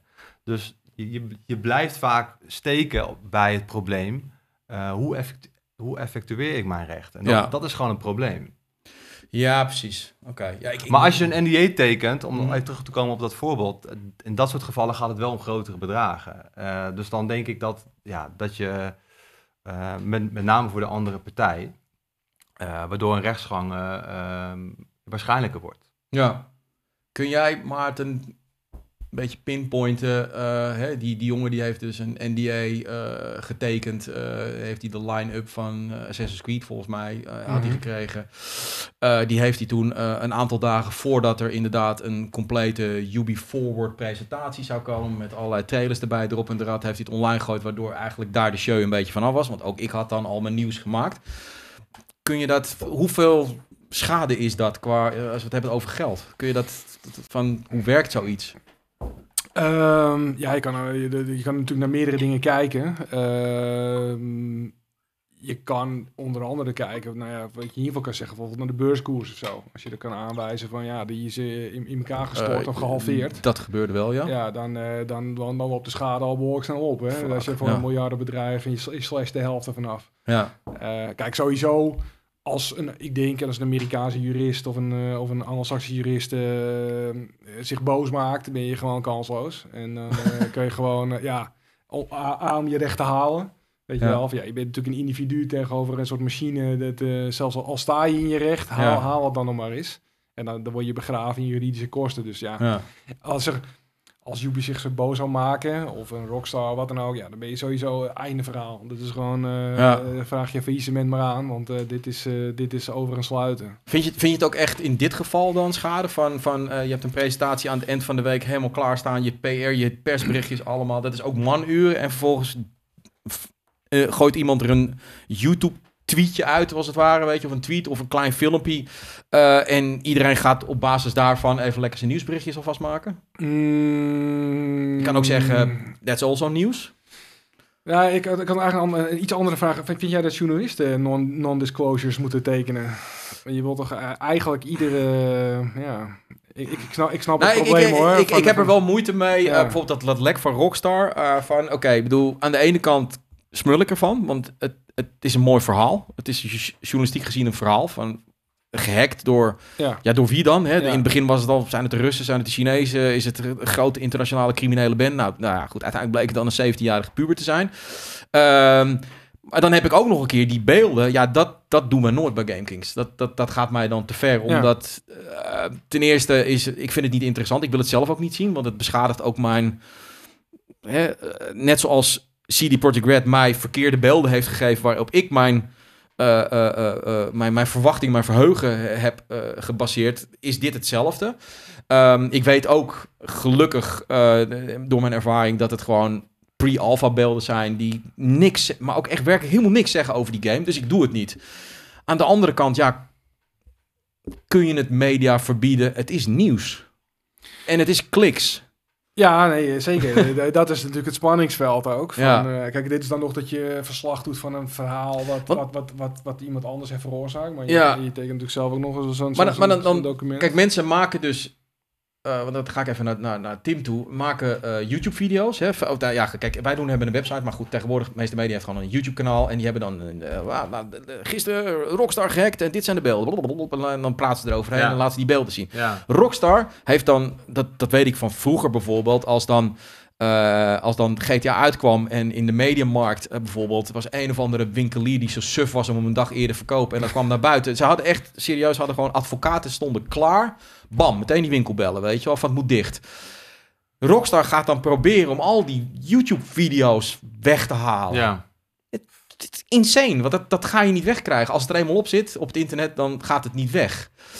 Vind je dat dat zin heeft om dan maar de hele tijd al die media aan nou, te laat ik wel zeggen ik, dat ik wel vind dat ze een punt hebben. Want het, is wel auteursrechtelijk beschermde content. Ja. Eh, en om, omdat die eh, streamers dat, eh, dat openbaar maken, dat, dat, dat mag niet volgens de auteurswet. Dus het, het staat, ja... Ik twijfel toch een beetje. Ik wilde eigenlijk zeggen het is verboden, want ik twijfel toch nog, toch nog een beetje. Ik vond het heel interessant dat jij het had over het is ook nieuws. En de auteurswet heeft het ook over een nieuwsexceptie. Nou ja, Dus je mag auteursrechtelijke content wel openbaar maken als het nieuwswaarde heeft. Alleen er zit een verschil in tussen even vijf seconden beelden laten zien en daar een praatje bij houden. exact. Of gewoon twaalf minuten lang die content integraal Nee, op YouTube zetten. daar ben ik het zit, eens. daar zit een enorm verschil tussen. Ja. Dus ik kan me goed voorstellen dat in het tweede geval Rockstar daar wel degelijk eh, mensen op zet. Ja, Ehm, en YouTube heeft tegenwoordig ook een, een heel... eh, ja, een heel goed filter, waarmee ze ook heel snel dat soort content kan opsporen. ja. Maak je ook niet schuldig aan heling als je dat doet? Want het is natuurlijk, kijk, het is een- we noemen het leak, maar het is gestolen. Hè? Ja. Iemand is ingebroken op de server en er wordt gewoon iets gestolen. Dus Ja. het is diefstal en jij, en net als dat je iemand, die, eh, ja, die, jij- jij, jij gaat dan gestolen materiaal uitzenden, dan... Ja, ik vind heling, heling een, moeilijk begrip, want dan hebben we het weer over strafrecht. Ja, Maar ja. eh, ik, ik trek het liever op het civielrechtelijk. Daar is het gewoon een probleem. Ehm, maar dan wel goed onderscheid houden tussen, is het vijf seconden en, oké, dit, eh, dit is er gebeurd. En dan een kleine, een kleine eh, hoe noemen ze dat? Snippet of een klein, eh, een klein moment. Dat is denk ik niet het probleem voor Rockstar. Het Nee. probleem is dat inderdaad video's van 12 of 17 minuten... Ja, nee, dat, dat klopt. Hoor. Ik vind dat ook, dat vind ik ook geen journalistiek. Ik bedoel, eh, eh, journalistiek is gewoon van, oké, dit en dit is gebeurd. En Ja. op de achtergrond Ja. laat je zien van, oké, dit zijn de beelden. En je vertelt erbij van, oké, jongens, dit is echt pre-alpha. Ja. Dat hebben we ook geduid van, ja, dit heeft echt niks met die game te maken. Dus je, kan, je, je kunt hier überhaupt niks over zeggen. Want mensen maakten meteen hele verhalen over waar het dan afspeelde en wat je allemaal kon doen. Het is totale bullshit, want in dat, die fase zitten ze nog niet. Maar je hebt dan inderdaad ook kanalen die gewoon al die shit gewoon, huppakee, volledig integraal online zetten Ja, ja, oké, dan snap ik wel dat je het eraf haalt. Maar het is meer zo van Nintendo heeft het ook een tijdje geprobeerd, weet je. Als je ook maar een klein, en vind ik ook raar, een trailer, hè. Een trailer is voor mij publiciteit. Dus, en dan ging je een trailer gebruiken in een, in een YouTube-video, wop, geflekt en bam, dicht. En Ja. Omdat Nintendo wil het allemaal zelf bepalen. Daar zijn ze gelukkig mee gestopt, omdat het, het, het is niet te doen. nee. Je kan niet YouTube, eh, die hele social media wereld, kan je gaan monitoren. Eh, dat wilden ze ook nog met, eh, ze hadden een eigen chat-functie hadden ze bedacht, weet je, zo'n eigen Twitter, want dan konden ze alle scheldwoorden eruit. Het is niet te doen. Dus, ehm, Ja. maar, ja? Je had het net over van, eh, ja, van eh, ja, ben je dan eh, de sigaren hè, eigenlijk? Hè? Je hebt die, de, de advocaat komt op je af en je hele juridische team gaat aan de bak met jou als hacker. Ja, Het zou wel eens interessant zijn, want ik, dat weet ik eigenlijk ook niet. Hè. We hebben natuurlijk in het verleden wel ook ja, iemand die zijn illegaal Pokémon game bouwt Ja. of, of dingen heeft gestolen. Kijken wat daarvan is geworden. Om zo'n zaak eens terug te halen. Van oké, dit speelde vijf jaar geleden. Ja. Weet je wel, ja, ze wisten wie de dader was en hoe, hoe, hoe is het nu met die Nee. persoon, weet je wel. ik, ik, ik zal eerlijk bekennen dat ik wel één of twee keer de NDA per ongeluk heb verbroken. Dat ik gewoon inderdaad die video, het staat Ja. allemaal op time, weet je. En dan staat hij online en dan krijg je een belletje gelukkig net van, hey, eh, het staat online, kun je, hem even, kun je hem even offline halen, weet je wel. En dat ik dan ook wel even zweet van, oeh, fuck, weet je wel. Als, want dan zeiden ze bijvoorbeeld van, het was een keer met EA, van ja, nou, we moeten het wel doorgeven aan EA. Nou, dan zit ik wel even van kut, weet je wel. Ja. Wat als je inderdaad een jurist op je dak zet, ja, het geld hebben we helemaal niet. Dus Mm. Ehm, maar ik merk ook heel erg dat, ehm, dat er ook verschil is van partijen. Hè? Ik bedoel, ik heb heel vaak ook dat NDA's gebruikt worden door hele grote partijen, hè? de hele grote mediaconsulten. En dat er dan gewoon niks. Ze krijgen nog steeds exclusive, weet je. Het is Ja, ook gewoon een beetje ja. als PR, eh, een beetje van, oké, het zijn wel hele grote, we hebben ze wel nodig, weet je wel. Dus, mm. en als het dan een kleintje is, dan pakken ze je wel even lekker aan, weet je. Dus, ehm, ja, dat, eh, dat is ook wel eh, apart, wat dat betreft. Ehm, Ik wil nog even toe waar ik je ook voor uitnodigd had. Dat was eh, iets wat mij altijd heel erg eh, aan het hart gaat. Dat is eh, de lootbox Ja, gebeuren. Ehm, de, ja, ik, ik, nogmaals, ik heb er al duizend keer over gezegd van iedereen moet lekker fut spelen als hij het wil.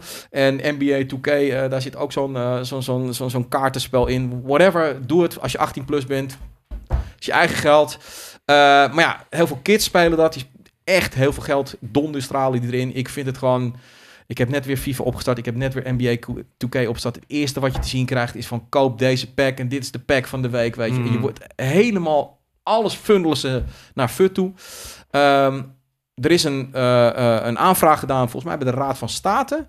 ehm, waarin ze zeiden van, oké, is het nou wel of niet gokken? Daar ging het een beetje op. ja nee, de kansspelautoriteit die heeft een tijd geleden, die heeft eh, eh, ja, op eigen houtje of op, op melding van iemand anders eh, dat onderzocht. Of inderdaad, eh, of er sprake was van een kansspel. Hè? Ja. Het ging erom of dat kopen van die kaarten, van die packs. Verbeter me vooral als ik eh Ja, de nee, mist in ga, want ik, ben- Ja. ik zit niet heel goed in deze... in- ik speel heel lang geen FIFA meer. Ehm, en de kansspelautoriteit heeft onderzocht of er sprake was van een kansspel. Ja. Als er sprake is van een kansspel, heb je een vergunning nodig. En de kansspelautoriteit die zei, het zal niet verbazen, er is sprake van een kansspel waar je een vergunning voor nodig hebt. Mhm. Nou, tegen dat besluit is eh IE, ja. IE in, eh, in, in, eh, in bezwaar en in beroep gegaan Mhm. bij de rechtbank. Nou, de rechtbank heeft de, volgens mij, eh, even uit het hoofd, de kansspelautoriteit in, eh, in het gelijk gesteld. Die heeft gezegd wat jullie hebben eh, gedaan, ehm, dat FUT, die FUT-packs als kansspel eh, gekwalificeerd, dat is juist. Nou, logischerwijs is IE weer in, eh, in beroep gegaan bij de hoogste bestuursrechter van, eh, van Nederland, de Raad van State. ja, Dat, dat is over de procedure. En eh, de Raad van State, de, de afdeling bestuursrechtspraak van de Raad van State, die heeft ehm, die beslissing van de rechtbank en dus ook de beslissing van de kansspelautoriteit teruggedraaid. En die heeft gezegd dat het kopen van die kaarten, dat het geen kansspel is. Mhm. Ehm, en ik begrijp ook, ik heb de literatuur een beetje gelezen en ik heb de uitspraak zelf gelezen, dat, dat, eh, ehm, dat die uitspraak niet zonder controverse is. Dat het best Nee. gek is dat het, dat het niet als kansspel wordt eh Was de reden niet dat de virtual currency die je kunt winnen in die game, door wedstrijden te winnen, die kun je weer niet terug omzetten in echte cash? Nou, volgens mij wat, eh, wat de kansspelautoriteit zei. De kansspelautoriteit wil natuurlijk zeggen, er is sprake van een kansspel. ja. De afdeling heeft gezegd, de afdeling bestuursrechtspraak ging eerst onderzoeken voordat je wil onderzoeken of wil weten of iets een kansspel is, moet het een afzonderlijke game zijn. Of een afzonderlijk spel zijn. Ja. Een heel vaag gek criterium. ja. En die heeft toegepast op die FUT-kaarten, dat kopen van die kaarten, heeft het geoordeeld dat het kopen van die kaarten, dat het geen afzonderlijk kansspel of geen afzonderlijk spel binnen die FUT-modus is. Wat best gek is, Het draait alleen maar om die kaarten. ja, want die, het schijnt dat die, dat die kaarten dus ook e- economische waarde hebben, Ja, dat, er ook, dat er ook eh, mee wordt verhandeld. Ja. Eh, en dat er ook zeker een kanselement in zit in het kopen van die kaarten. Alleen wat de Raad State zegt, is dat de gameplay zodanig verweven is. ehm, ze hebben het ook steeds over behendigheid. Het behendigheidsspel is dusdanig verweven met het kansspelelement dat we niet kunnen spreken van een afzonderlijke game. Hebben we dan te maken met een stel 70-jarige kerels die dat Eh, heeft eh, zitten beslissen? Daar doe ik geen uitspraken over. Eh, want ze doen ook heel veel, ze doen heel veel verstandige uitspraken. Ik weet ook, Ja. ik, door mijn expertise kan ik ook niet zeggen of dit, of dit echt een foute uitspraak is. Maar het is wel een moeilijk te volgen uitspraak. Is het, is het misschien ook de onwetendheid van dus de mensen die bij de Raad van State... het- Ja, als je die game niet speelt, dan ja, hoe moet je dat dan gaan beoordelen? Nou, ze hebben, ze hebben, ze heel hebben plat een vrij, vrij uitvoerige analyse erop na- eh, op, op losgelaten. Dus daar was ik wel van onder de indruk. Alleen de criteria die ze aanleggen, die zijn vrij, eh, vrij verwarrend. En wat me met name opviel, is dat ze zeggen dus, nou, die kaarten hebben economische waarde. En het kan inderdaad wel een kansspel zijn. Maar waar het op neerkomt was het volgende. Ehm, het, het gaat erom dat, volgens mij, het ging om 85 of 90 procent. Ik kan de getallen even verkeerd hebben. Maar het ging om het overgrote deel van de mensen gebruikt het niet als kansspel. En daarom is het geen kansspel. Dat was het uiteindelijk doorslaggevende argument van de Raad van State. Dus omdat maar een klein gedeelte dat inderdaad gebruikt als, als, als kansspel en dus ook die kaarten verhandelt. De Raad van State zegt ook nadrukkelijk in die uitspraak. De zwarte markt voor dit soort kaarten, kaarten is betrekkelijk. Dat zegt zij letterlijk. Dus dat neemt ze dus in oogschouw. Omdat die eh, markt zo betrekkelijk is en maar weinig mensen ermee gokken, is het dus geen kansspel. Wat dus gek is, want er zijn dus wel, er is wel een percentage mensen dat het wel doet. Dus het is een vreemde, vreemde uitspraak. Maar Ja, de- de- de- het, Nou, hele, misschien- het hele probleem is namelijk dat iedereen wil het sterkste team hebben om aan de Weekend League mee te doen en aan de, eh, de ja, dan ga ik een beetje technisch worden, de rivals, hè, de divisions, dat soort dingen. Dat, dat, dat pushen ze ook, doe eraan mee, doe eraan mee. En elke week hebben ze dan weer, dan, dan is het weer Team of the Week, dan moet je dat weer hebben. Dat pushen van bepaalde kaarten die je moet hebben, die je ook daadwerkelijk moet bezitten om überhaupt succesvol te zijn. Ja. Het is niet van, hé hey, maar... Maar het schijnt ook dat je kaarten kan kopen of, eh, zon- eh, zonder in-game, zeg ik dat goed? Je kan ook kaarten kopen met, met eh, eh, currency die je verdient door het spelen van die game. En dat is dus geen echt geld.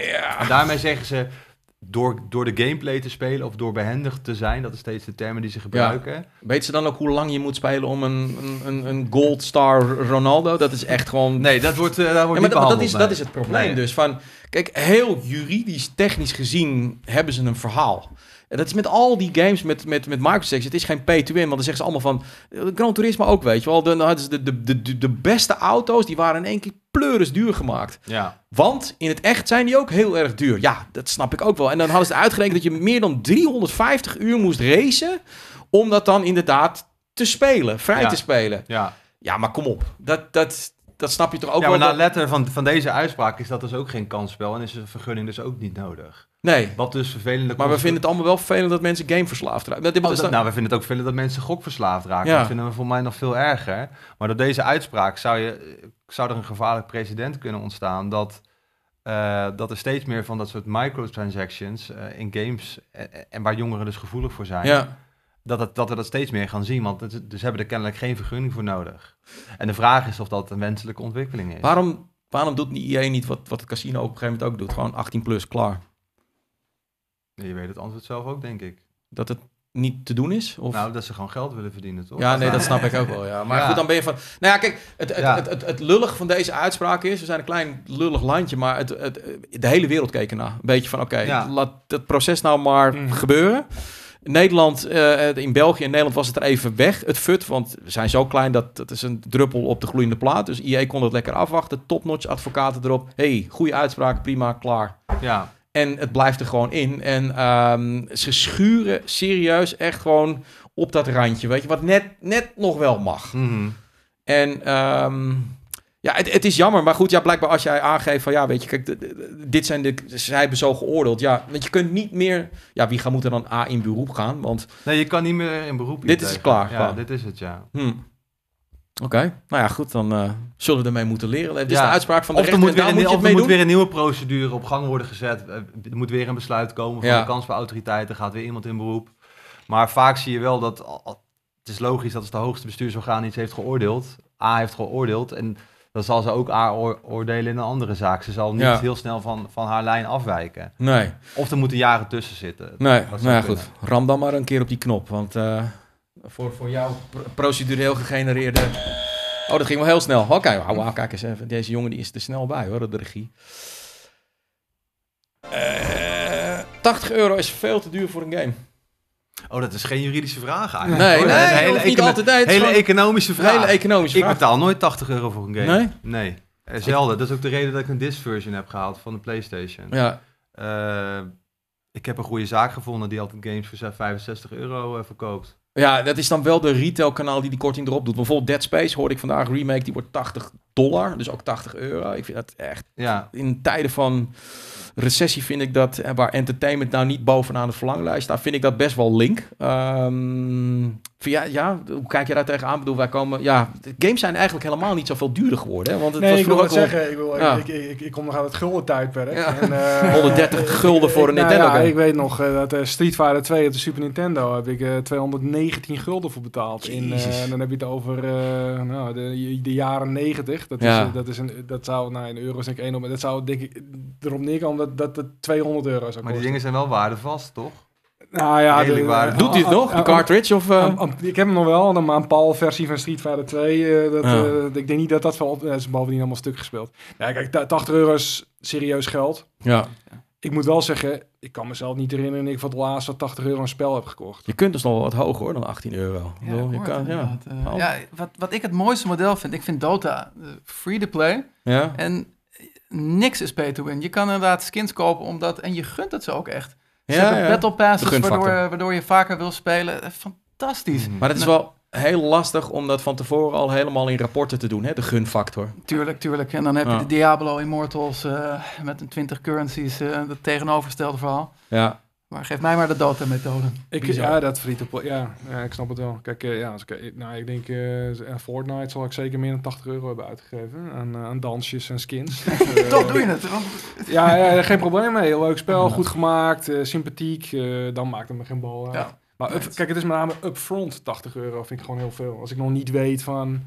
Als ik iets speel en ik speel het heel veel en ik vind het leuk, dan maakt het mij niet zoveel uit. Eh, maar goed, ik ben dan in, in de omstandigheden dat het dan ook niet zo heel veel uitmaakt. Maar Ja.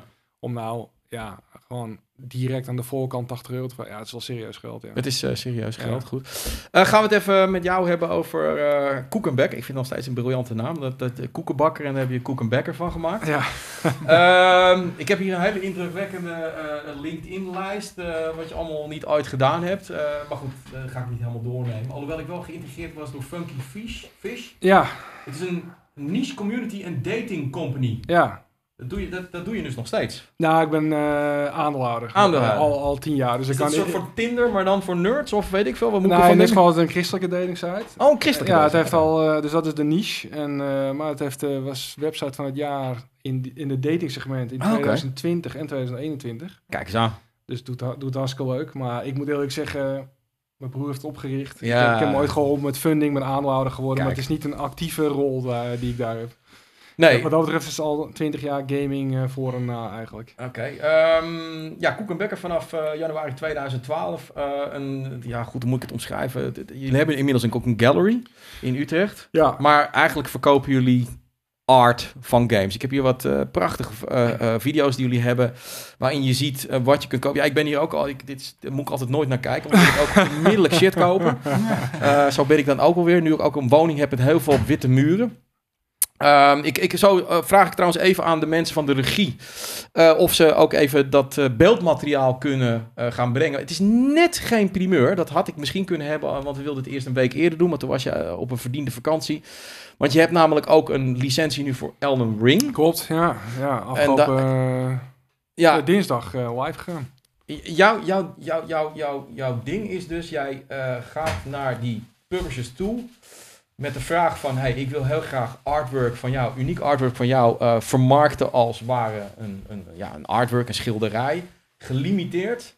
En, eh, eh, ehm, ja, en dat dan verkopen. En het is serieus mooi spel. Hoe ben je hierop gekomen? Eh, nou, ik, eh, ja, hoe ben ik erop gekomen om daarmee te beginnen? Ik, ik, ik heb ook een achtergrond in de game-industrie. Ik heb zelf Ja. een game studio gehad. Ik heb met heel erg getalenteerde ontwikkelaars en artists ook gewerkt. En, Ja. eh, en ik had al twee passies. Eentje was games en de andere was kunst. En eh, het begon eigenlijk gewoon van, ja, ik wil jou... Ja, Tim, misschien moet je even helpen om dat, eh, Eh, om om dat hierheen te... Dat hele ding? Ja, ja, ja. Het zijn samples hoor, dus er hoeft niet eh, super delicaat mee, eh, mee te De, zijn. ko- de koffie mag er overheen. Ik Hey, heb dit had- dit je niet in de uitnodiging gezegd. eh. Lekker knisperen. En knisperen, Kijk eens. Oh man. Kijk eens. Ik weet niet wat in beeld is, maar daarboven is inderdaad Elden Ring.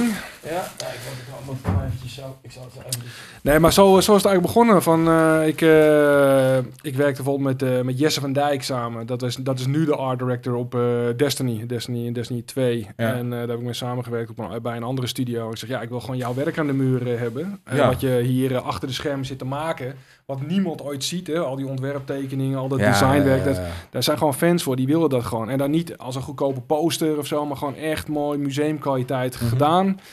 Ik wilde tegelijkertijd ook gewoon echt in de kunstwereld, waar ik ook wel eh, in rondliep, eh, dat, dat dit soort beelden uit games en game, eh, de visuele beeldcultuur van games, dit is Persona 5. Ja. Dat is ook een hele succesvol... eh, Ja, Moet ik hem omhoog houden even zo? ja, ik kan hem zo... eh, Echt een mooie kleur. ja, dit is wel echt eh, heel nice. 21 van 125 stuks. Dus wij, wij maken echt museum. Dit is ook echt serieus museumkwaliteit. Dit, dit blijft 100 jaar kleur echt. Vergeeld niet, verkleurt niet. Wij maken het echt op het allerhoogste niveau. En dat verkopen wij ja, aan serieuze liefhebbers en verzamelaars die, die, die, die dit soort dingen willen hebben voor eh, ja, thuis aan de muur of Ja. het bedrijf. En Ik- dat, dat, daar zijn we begonnen. Dat is nog steeds een heel groot deel van de business. Maar we maken ook kunstboeken over Ja. games. eh, allerlei andere dingen inmiddels ook. Collectors editions, eh press kits. Maar dit is nog steeds eh, waar we bekend van zijn. Ja, ik, ik, ik kan me nog wel herinneren hoor, dat je in 200, twee- 2012, volgens mij ben ik toen een keer langs geweest. Toen waren jullie echt aan het begonnen. Volgens mij Ja. heb je het samen met een, met een vriend heb je het opgezet. Ja, samen met mijn broer heb ik het opgezet. Samen met je broer, Ja, inderdaad. En ehm, eh, eh, eigenlijk ook vanuit het idee van, weet je wel, ik bedoel, is altijd een moeilijke vraag. Is games kunst? Nou, niet altijd. Ik bedoel, eh, dat, kijk, eh, de, de- ja, de definitie wat is kunst altijd heel moeilijk. Raak je eigenlijk niet over uitgepraat. Mijn, mijn ehm, ja, de, ik heb al zoiets, het hangt eigenlijk van de intentie van de maker af. Ja. Van, eh, wat wil je maken? En, eh, en dan ook, eh, of, of de, de mensen in het team. Wij kijken naar ja, games die we gewoon artistiek interessant vinden. Die grafisch iets doen of eh, audiovisueel iets doen wat we gewoon heel, heel spannend vinden. Of in dit geval, ja, deze tekenaar van, eh, van Persona is gewoon Mhm. echt wel eh, heel bekende character designer, character artist. Dus het is niet per se altijd kunst kunst. Ik wil, we hebben ook wel Journey of echte kunstgames waar we dan ook Ja. die prints van doen.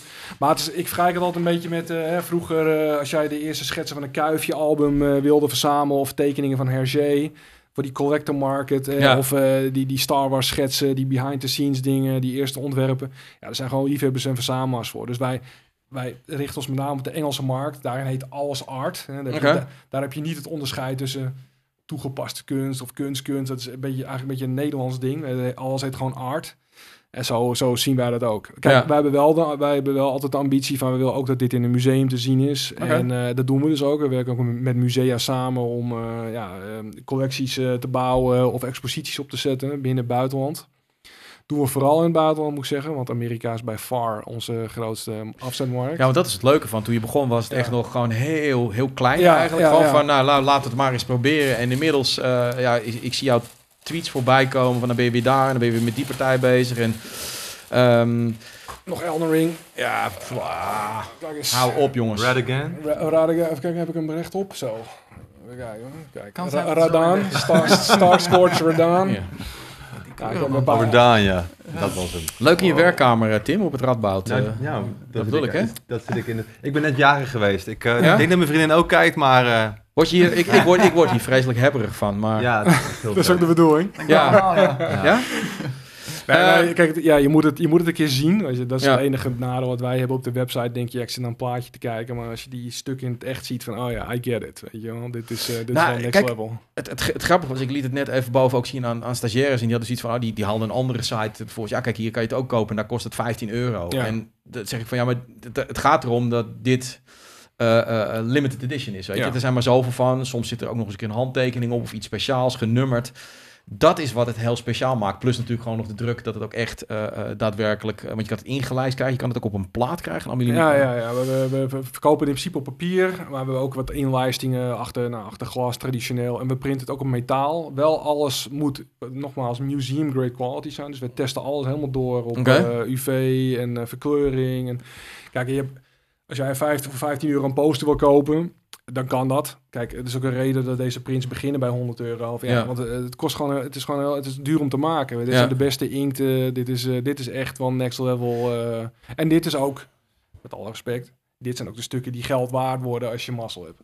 Nou ja, ja, dat is natuurlijk ook een stukje beleggen. Wat is het ook van, van hoe werkt dat? Want jij gaat naar zo'n studio toe. Want het is ook weer niet zo dat... Kijk, al- als dit... Jullie, jullie verkopen er 125, 200, weet je. Je Ja. ziet ook netjes van hoeveel je ervan hebt. Ja. Ehm, volgens mij loopt, loopt het goed. Dan kan op een gegeven moment eh From Software ook denken... hey, wacht eens even, die Maarten, die, eh, die snapt het een beetje. Weet je wat, ik ga het lekker zelf doen. Ja. Ik ga gewoon lekker zelf gewoon mijn shit verkopen. Is dat niet het gevaar? Of... Ehm, dat is nou het interessante is eigenlijk één partij die heeft bedacht we gaan het zelf doen. Dat is Ja? Ubisoft. Die, eh, Hey. Daar kan je de art eh, online kopen, maar dat is geen succes. Hmm. En eh, bij ons wel. Maar eh, kijk, Is dat misschien ook omdat ze dan toch het gevoel hebben van... oké, die, die zeggen dan 100, maar die maken er gewoon 10.000? Nou, ze doen vaak open edities. Eh, Ja. Kijk, en vergis je niet, hè, kijk, onze, onze masterprinter ook. Hè, dat is ook iemand die, die, die is al 30 jaar in de fine art. Die, die doet reproducties van Van Gogh voor musea. Dat Ja. is echt, weet je wel, dit is echt wel... En eh, om dat eventjes zelf te doen intern is...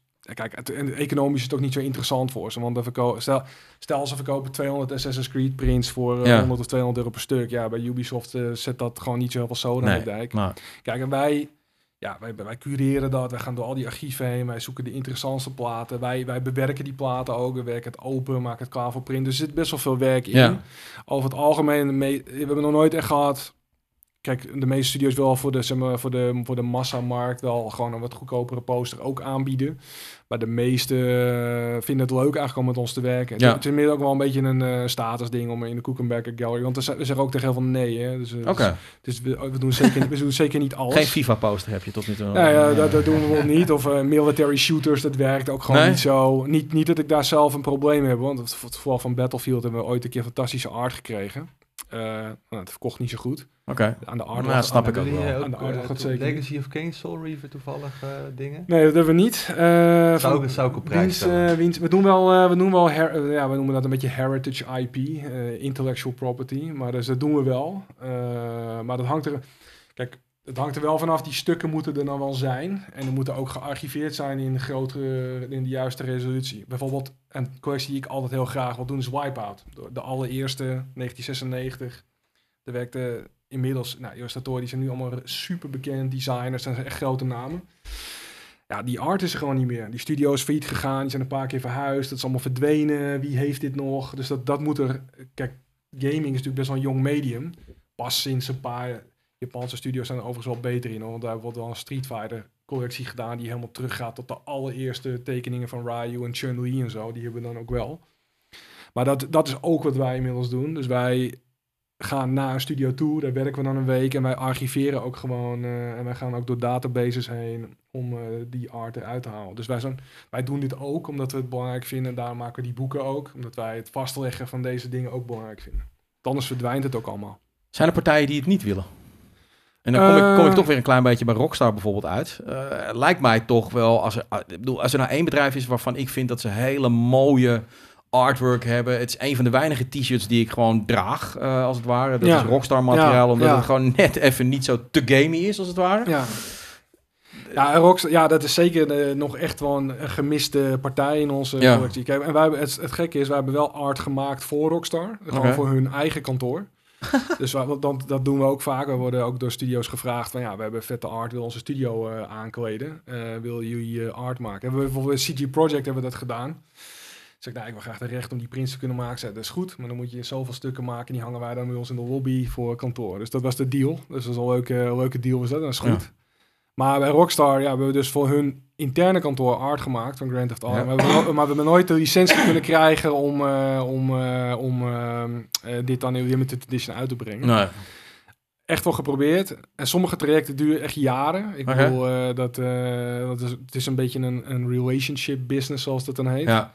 Maar bij Rockstar is het wel zo, en ik denk niet dat ik dan iets gek zeg. Volgens mij Dan en Sam Houser, je moet één van hun twee hebben. Ja. Anders gebeurt het niet. Want ze doen helemaal geen merchandise bijna. Hè. Ze hebben een eigen store. Ja. Maar het is best wel klein voor hoe groot, die, eh, hè, voor hoe groot Grand Theft Auto en Red Dead Redemption zijn. Ja. En, en eh, ja, ik weet genoeg Rockstar mensen die willen dit ook graag met ons doen. Het bizarre is, ik bedoel, we hebben een shitload aan, aan, aan ik bedoel, ja, hier, weet je wel, de, Ja, de Rockstar, ja, ja, ja. de- dit is de Rockstar Ja, mok, ja, we hebben Ja. Red Dead poncho's gaat, weet ik allemaal wat, maar ja, ze doen het een beetje op een, slimme manier. Eigenlijk geven ze de, de, de, de, de, de, de, de toffe media en influencers, die geven ze die spullen. En vervolgens iedereen, oh, dat wil ik hebben. Ja, dat kan niet, weet je wel. Waar, waarmee ze het ook een soort van... Het wordt alleen maar gewilder en gewilder. En, Nintendo, is dat ook zo'n partij eh, die dat heel erg in zijn eigen hand houdt of niet? Aan de andere kant zie ik wel overal Toad en Mario kussens en wat weet ik allemaal. Eh, nou, Nintendo wil wel met ons werken. Alleen hebben wij tot nu toe gezegd van ja, dat zie ik nog niet echt. Want hang jij een hele grote Mario in je woonkamer? Ik niet, maar... eh, Nee, kijk, dus- het- eh, kijk- misschien jij, Rutger? Of, eh?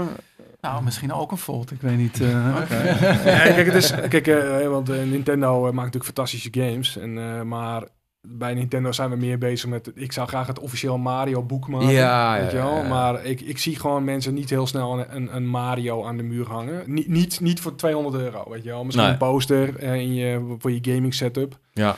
Eh, Zelda is wel een, eh, een, een merk wat we graag willen doen. Alleen, en dat verrast gamers wel vaak, van je moet die art wel hebben. Die moet er wel zijn. Die moet wel ooit gemaakt zijn. En Ja. als ontwikkelaars hebben een andere manier van eh, developen over het algemeen dan westerse. Dus er wordt veel minder helemaal uitgetekend. Maar bijvoorbeeld voor ja, Ico en Shadow of the Colossus, dat zijn twee van die, eh, echt van die cult classics die, eh, nou, die wil iedereen hebben. Dat is altijd ook bij ons.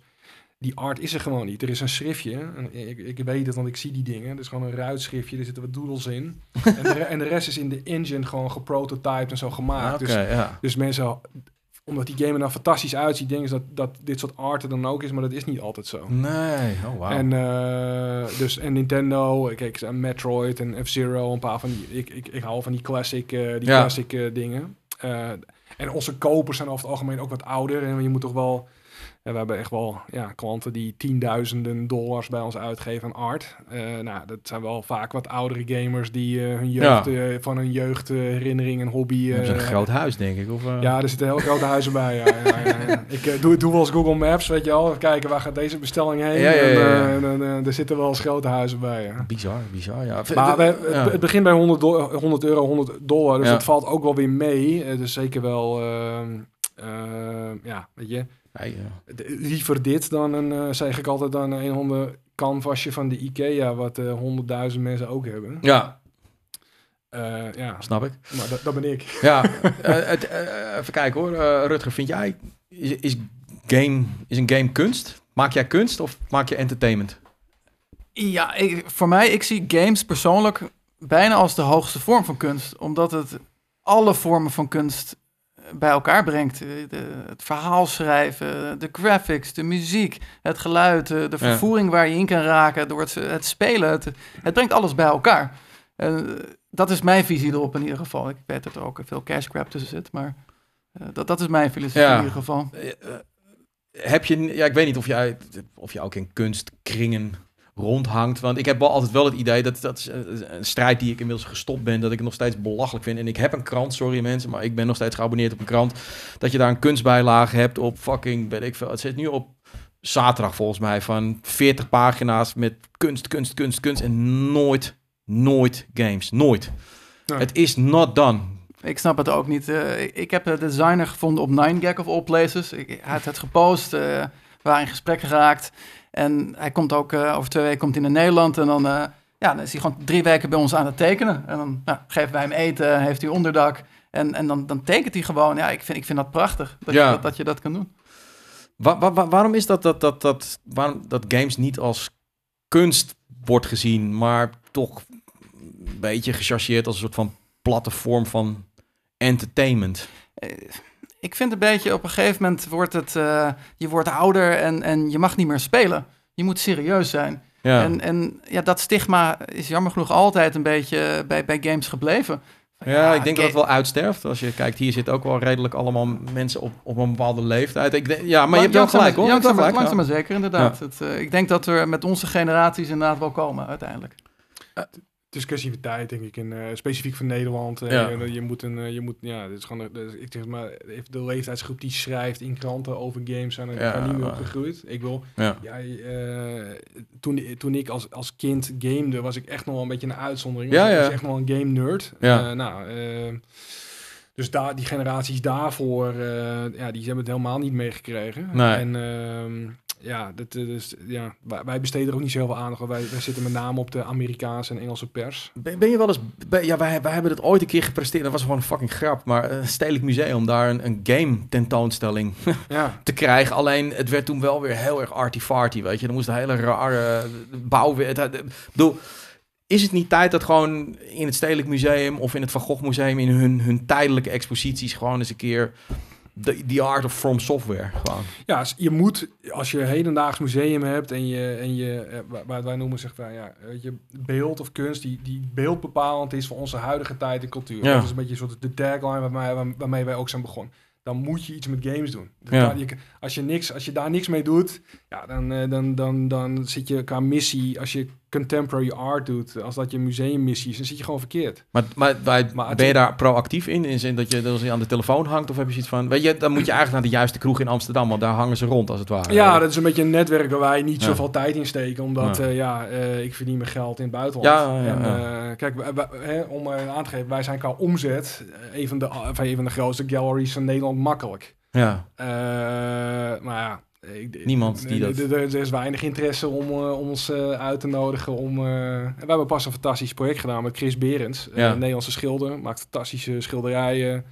Verkopen echt voor serieus geld die schilderijen. Tienduizenden euro's. gerenommeerde kunstenaar. Nou, die hebben we dan voor The Witcher een heel schilderij laten maken. Nieuw. Daar hebben we een print ja. van gemaakt. echt een succes. Dus wij doen dat soort dingen gewoon. Ook gewoon met de serieuze kunstenaars. Ik ben Ja. nu met een project bezig met, die, met een, van, ja, een van de bekendste Japanse artists. Überhaupt. Eh, dus wij doen het gewoon. Maar ja, Ja. dat, eh, ik, als ik er wel eens aandacht voor vraag, van nou, weet je, ik, eh, Bizar, joh. Nederlands bedrijf. Er, zijn niet, er zijn niet veel Nederlandse bedrijven die ergens de grootste in zijn. En dan zijn wij makkelijk op dit, in deze space. Maar dan krijg je gewoon niet echt de handen voor op elkaar. Nee. We hebben wel eens een museumexpositie gedaan hoor. In het Fries Museum toen het net open ging. Vond ik wel een moeizaam traject. En dat Ja. wat jij ook zegt. Van dan, dan moet je weer van alles. Terwijl Ja. ik zelfs iets ja. Ik heb een fantastisch beeld. Ik kan, ik kan grote dingen Ja. ophangen. Weet je wel. eh, van de meest fantastische. Gewoon echt, echt eye candy. Dat wil ik gewoon doen.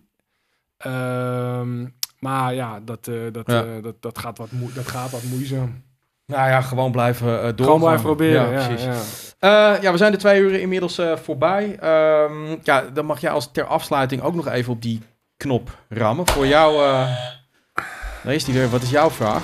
Ik weet het niet. Ik heb een, ja, welke heb ik allemaal verzonnen? ja, ah, die vond ik leuk. Ehm, ja. Ubisoft is over een jaar in Chinese handen. Tencent heeft, is heel langzaam die aandelen aan het snoepen. Alhoewel ze doen het op slimme manier, want ze, eh, ze kopen zich eigenlijk in in de Guillemot-familie. Dus het is niet een complete Chinese overname, maar wel steeds groter en groter. Ubisoft aandelen gaat... Ik denk dat die kans eh, groot is. Ja, Ja? ja, ik denk dat Ubisoft een overnamekandidaat is. Eh, ze zijn eigenlijk te klein om mee te kunnen in het eh, AAA-geweld aan de bovenkant. Ja. En je moet je niet vergissen, hè. Microsoft met Activision Blizzard, met, met Bethesda. Wat, wat, wat een enorme eh, partijen dat zijn. En Ja, ja. dan is Ubisoft met een omzet van nou, een paar miljard, miljard, weet, ik weet het eigenlijk niet. Ze zijn eigenlijk te klein. Ja, volgens mij... En, Ten, en Tencent wil... Ze waren volgens mij 10 miljard waard, ongeveer. Hun, Ja. hun, hun, hun aandelen, hè, als je dat, dat, hun market cap die is, die is wat lager, maar dan moet je er altijd wat bovenop rekenen. Ja, 10 miljard is natuurlijk eigenlijk voor deze Chinese mensen een schijntje. Alleen, ze, ik, ik kan me wel voorstellen dat die Chinezen er niet heads-on ingaan, omdat misschien China een slechte naam heeft. Dat, ze- doen ze dat slim? Want eh, wat ik dan, dan gaan ze toch weer met die GMO's. Terwijl ik denk dat nou het probleem bij Ubisoft is ook een klein beetje die GMO-familie die een bepaalde strategie is uit die Ja. dus niet werkt. Ja. Nou, Ja. ze zijn, zijn er heel beschermend in. eh, in ieder geval qua, qua eigendomspositie van het bedrijf. Maar ja, Tencent heeft toevallig net eh, vorige week aangegeven, of het was deze week nog, van in plaats van Ja, stille minderheidsbelangen, willen wij agressieve majority control hebben. ja. Een meerderheidsbelang, controlerend belang. Dus ik denk, ja, en Ubisoft is gewoon een, een acquisitie-target. ja. Eh, met name denk ik voor Assassin's Creed. Eh, ja, en die drukken ze gewoon. Eh, Saudi-Arabië, Saudi-Arabië, ja. Ja. En- en- Het wordt, Ja, het wordt gewoon voetbal, joh. ja, en dat kan ook nog Sa- Saoedi's worden. Hoewel, nou ja, om Ja, die hadden geloof ik een, een oorlogskas van 35 miljard volgens mij, waarvan 13 miljard Ja. rechtstreeks voor het overnemen van een publisher. Ja, ze hebben, ja, ze hebben een behoorlijke aandeel in, in, in Embracer Group, die je eerder noemde. De Saoedi's geld. Dat zou ik nog wel problematisch vinden dan Chinees geld, moet ik eerlijk zeggen. Als Ja. ik zelf een publisher had. Maar ehm, ja, Ubisoft, ehm, dat zou zomaar kunnen. Ik denk Oké. of het voor gamers veel uitmaakt, weet ik niet. Misschien hoe gevulder de kas, hoe beter het is. Want eh, ja, ik... ehm, Ja, het, het zakt nu wel langzaam weg, Ubisoft. Ik, ik denk dat ze niet meer uit deze neerwaartse spiraal aan het komen zijn. Eh, eh, eh, of het gaat lang duren, maar ze hebben gewoon een partij nodig die die funding heeft. ja. Die gewoon zegt van oké, er is hier weer geld. blijf nou maar gewoon doorgaan. Wij vangen die, die verliezen op dit moment wel op. Want dat is wel lastig. Ik, ik wil even aan Tim vragen. stel nou, je bent een partij. Ik bedoel, hij wordt. Hij, hij de, de, de, de- oh, ook een vol wordt een gigantisch succes. Echt miljoenen games worden verkocht. Eh, over vijf jaar heeft hij een bedrijf met 200 man. Grote, grote eh, uitgever. En op een gegeven moment eh, aandelen gerelateerd. Hij gaat aandelen doen, want hij, hij ziet het helemaal zitten. Geld, geld, geld. Oké. En op een gegeven moment komen die Saoedi's, die kloppen aan. Die zeggen van, we, willen, we gaan gewoon je- al je aandelen opkomen. Kun je als bedrijf verzetten daartegen? Want dat is wel wat Yves Guillemot geprobeerd heeft. Maar kun je ook zeggen tegen Tencent eh, van, eh, nou, je mag mijn aandelen niet kopen? Daar moet je er hele goede redenen voor hebben. Want, Serieus? Ja, volgens mij wel. Ik weet niet hoe dat zit. Omdat in- je op de aandelenmarkt zit, is het gewoon van, als, als, als die 50 euro is, die aandelen, en... Nee, als je alle aandelen in handen hebt, inderdaad, dan wordt het wel een lastig verhaal, zou ik zeggen. Maar als bijvoorbeeld eh, een groot deel of 51% van die aandelen in andere, andere handen zijn, dan heb je niet veel keus dan dat die andere aandeelhouders die aandelen gaan verkopen natuurlijk. Ja, Als je al, zelf al die aandelen in handen hebt, ja, ja, het ligt er ook aan in wat voor structuur eh, je zit. Of, of je op de beurs zit of dat je een besloten vennootschap bent. Maar daar, daar, daar wil ik niet in treden. Maar als je bijvoorbeeld op de beurs bent dan kan het risico zijn dat eh, het grootste gedeelte eh, van jouw aandelen inderdaad wordt gekocht door een, door een partij. Ja. Zou je dat ooit doen met, met, met, met je be- bedrijf? Dat je bijvoorbeeld open staat voor investeerders en dat soort dingen? Ik bedoel, wij, wij doen dat bijvoorbeeld niet gewoon uit angst om zeggenschap kwijt te raken.